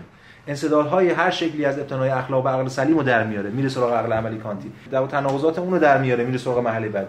هگل از بطن دشمن شروع می‌کنه. از در درون اون داره پیش میره. باز تو هم مقاله روایت شناسی اینو به این معنا تحلیل کردم که هر بخش از کتاب پیدارشناسی رو یک راوی مجزا داره. راوی همونه. یقینسی راوی خودشه فلان یاوی خودشه و هگل تا اونجا که می‌تونه از زبان یقینسی صحبت می‌کنه و از زبان بعدی و از زبان بعدی. اما این که اما این سفسطه که آره من دارم بر اساس یک چیزی حرف می‌زنم عقله که همه دارن خب بله همه عقل دارن. اما یا محتوای عقل همه یکی آیا قواعد حاکم بر عقل همه یکیه. اینا بحث بعدیه که امروز دیگه خب این بحث همه رد شده است. اون گفتار در روش دکارت در واقع خیلی کتاب خطرناکیه دیگه. یعنی ضربه‌ای که ما از کتاب خوریم از اون منظر حالا منظر بکین به حال یه رادیکالیسمی توی تعاملات هست که تو گفتار در روش نیست. اینو میشه نشون داد. این دو تا رو در مقابل هم قرار داد. می‌تونه پروژه باشه. یه نکته تو صحبتاتون اشاره کردیم که حالا همون ویژگی دیسکارت اینه که بیواسطه است. یعنی من خودم بدون هیچ نقد و رفلکشنی که توی جامعه هستم باهاش مواجه می‌گیرم. بعد گفتیم که طرف باید از همونجا شروع کنه. اگر می‌خواد اصلاحی ایجاد کنه توی جامعهش باید از همونجا شروع کنه و اونجوری نقد کنه. می‌خوام ببینم برای هگل حالا ما مثلا توی جامعه دینی میگه مثلا طرف میگه به نص شهر مراجعه. توی جامعه حالا فایده گرایی میان میگن خب بر اساس فایده ببینیم خب این وضعیت فایده برای جمع نداره. می‌خوام ببینم اینجا بالاخره آیا هگل نباید یه معیاری به ما بده که مثلا بر اساس همون فعلیت اون موجود رو هم بر اساس اون باید نقد کنیم و یا جلو بریم. بله. ببین در دیالکتیک هگل هر نقدی نقد در اون در اون گفتمانی یعنی نقد رو از همونجا شروع می‌کنه بر اساس امکانات و ادعاهای خود اون وضعیت اون رو نقد می‌کنه. حرف هگل اونجا اینه که این بحث که در مورد فلسفه سیاسیش گفتم اینه که هگل منتقد این آرمان شهرگرایی یوتوپیا باوری. یعنی حرفایی که فرد فارغ از وضعیتش. ما خیلی دوچار اینیم الان وضعیت دیگه. این رادیکالیسم کور یعنی شعار زده. فارغ از وضعیت فارغ از تاریخی گذشته فارغ از 100 سال پیش کجا بوده 50 سال پیش کجا بوده الان کجاست چه حرکتی کرده فارغ از این یه دفعه آرمان شهر خیالی تو سرش می‌سازه. میگه من می‌خوام فردا اونجا باشم. پس فردا فردای فلان. می‌خوام اونجا باشم. خب؟ این مسئله همین. اون روز فارغ از این مسیری که داره طی میشه. اینو هگل نقد می‌کنه. هگل میگه میگه؟ اینجا توی مثالی هم که می‌زنه هم یه بار گفته باشم سر کلاس توی عناصر فلسفه اون رودس رو مثال می‌زنه. میگه یه بابایی یه حکایت از ایزوپه. یه بابایی برایش داشته جمع لاف می‌زده تو جمع دوستان که من توی جایی بودم به اسم رودس توی مسابقات برگزار کردم. من اونجا اول شدم چون از همین بیشتر پریدم. بعد هی داشت اون لاف می‌زد بعد اون جمله معروف اگر میگه رودس اینجاست اینجا بپر. میگه آقا فرض مثلا اینجا رودس تو اینجا بپر ببینیم چقدر میپری. مثلا که اگه یه روزی اینا همه برن بعد ما اون روز می‌دونیم چقدر خوشبخت بشیم این دو توهمه. و نادید نادید گرفتن خود وضعیت امروزه. هر شکلی از آرمان سیاسی باید گام اول رو از خود اکنون برداره. این حرف هگل حالا این فقط سیاسی نیست. تو ساعت اندیشه هم همینطوره تو نقد علمش هم همینطوره تو نقد دینش هم همینطوره هر جا. همون وضعیت موجود رو شروع می‌کنه نقد کنه از کجا نقد می‌کنه؟ نقد از بیرون نمیاره چون هر چیزی از نقد از بیرون دافعه وجود میاره و این نقد رو همواره بیرون نگه میداره. نقد همواره برای هگل درونیه. نقد بر اساس تناقضات درونی خود وضعیت آرمان ها و نسبتش با خود وضعیت. خیلی این این بصیرت هگلی خیلی به درد امروز ما می‌خوره. که امروز که این در واقع بحث هم ناظر به خود فرد و هم ناظر به جمع. یعنی من اگر بخوام بس که سطحش شما اگه در ساحت جمع دارین بحث می‌کنین یعنی در ساعت جامعه و سیاست دارین حرف می‌زنین جمع. وقتی در ساعت فرد دارین صحبت می‌کنین خب نقد فردی هر ساعتی است نقد از همونجا شروع میشه. کاری که هگل کرده تا حالا دیگه. نمی‌خوام بگم هگل در من ادعا ندارم که واقعا هگل در پیدایشناسی رو از اون اولی که تا حالا خوندیم واقعا تمام این دقایق رو به این ادعاش پایبند مونده من نمی‌خوام اینو بگم واقعا. چون خیلی جا نمونده. خیلی جا امکاناتش نداشته خیلی جا پریده فلان ولی مسئله که روش دیالکتیک این این کارو قرار بکنه. خب.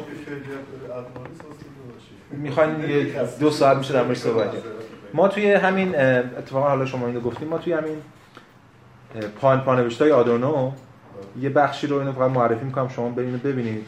چون هر آنچه بالفعل از عقلانیست خیلی بد فهمیده شده. توی پانوشت شماره 49 ما یه یک صفحه دو صفحه دو صفحه و نیم فقط پاورقی دادیم در مورد اینکه این هر آنچه بالفعل اقلانیست به چه معناست. بین رئالیتت و ویرکلیشکایت در آلمانی فرقه بین واقعیت و فعلیت.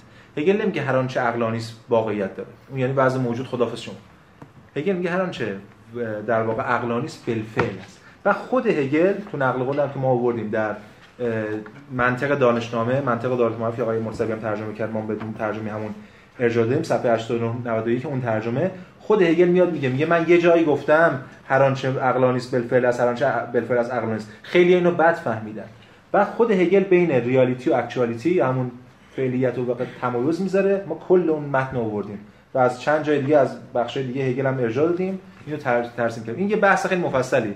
که هر آنچه واقعی است عقلانی است هر بالفعل است عقلانی است به این معنی نیست که هرچی هرچی واقعی خوبه. عقلانی یعنی می‌توان توجیه کرد و اتفاقا بخشی از خود تغییرم توی خود همین عقلانی بودن ماجراست خب شما سوال آخر خانم بپرسید. در واقع با این عقلی که شما گفتین کامل ما همه مایند داریم اما شاید ویزدم نداریم. یعنی اون عقل شاید که هم این یه نوع عقل تربیت شده و برایند یه آگاهیه. ما هممون به مرحله نرسیدیم. ببینید از این کامن سنس اساسا نیست برای همون ببینید این تفاوت بین همون کامن سنس و ویزدم یا مایند به نظرم مهمه. یه موقع است ما در مورد عقل به مسابه یک در مورد ذهن به مسابه یک دانش صحبت می‌کنیم.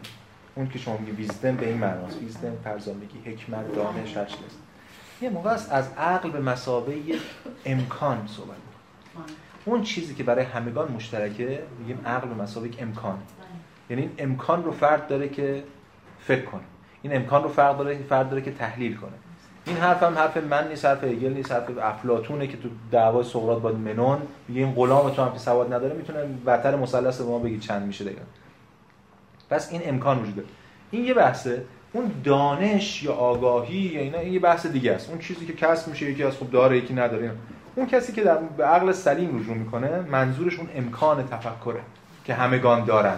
حتی اینکه همگان دارن یا ندارن اون یه بحث دیگه است الان واردش نمی‌خوام بشیم ولی به هر حال اونه و تفاوت اینجاست. سلیم انگار یه, طور خیلی پیوره. من فکر کردم این اون نیست.